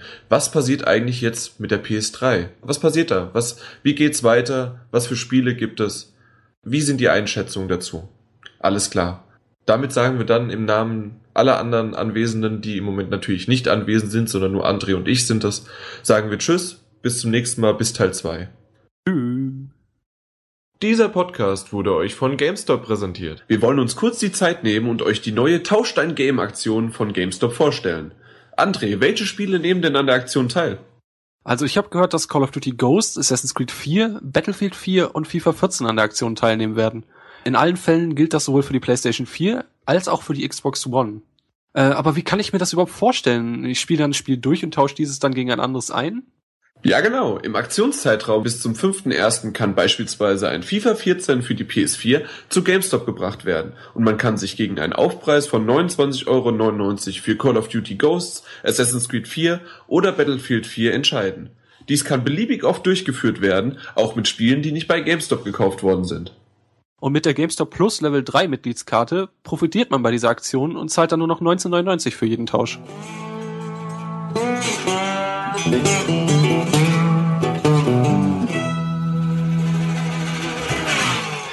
Magst du erst nur aufs Klo gehen oder einer rauchen gehen?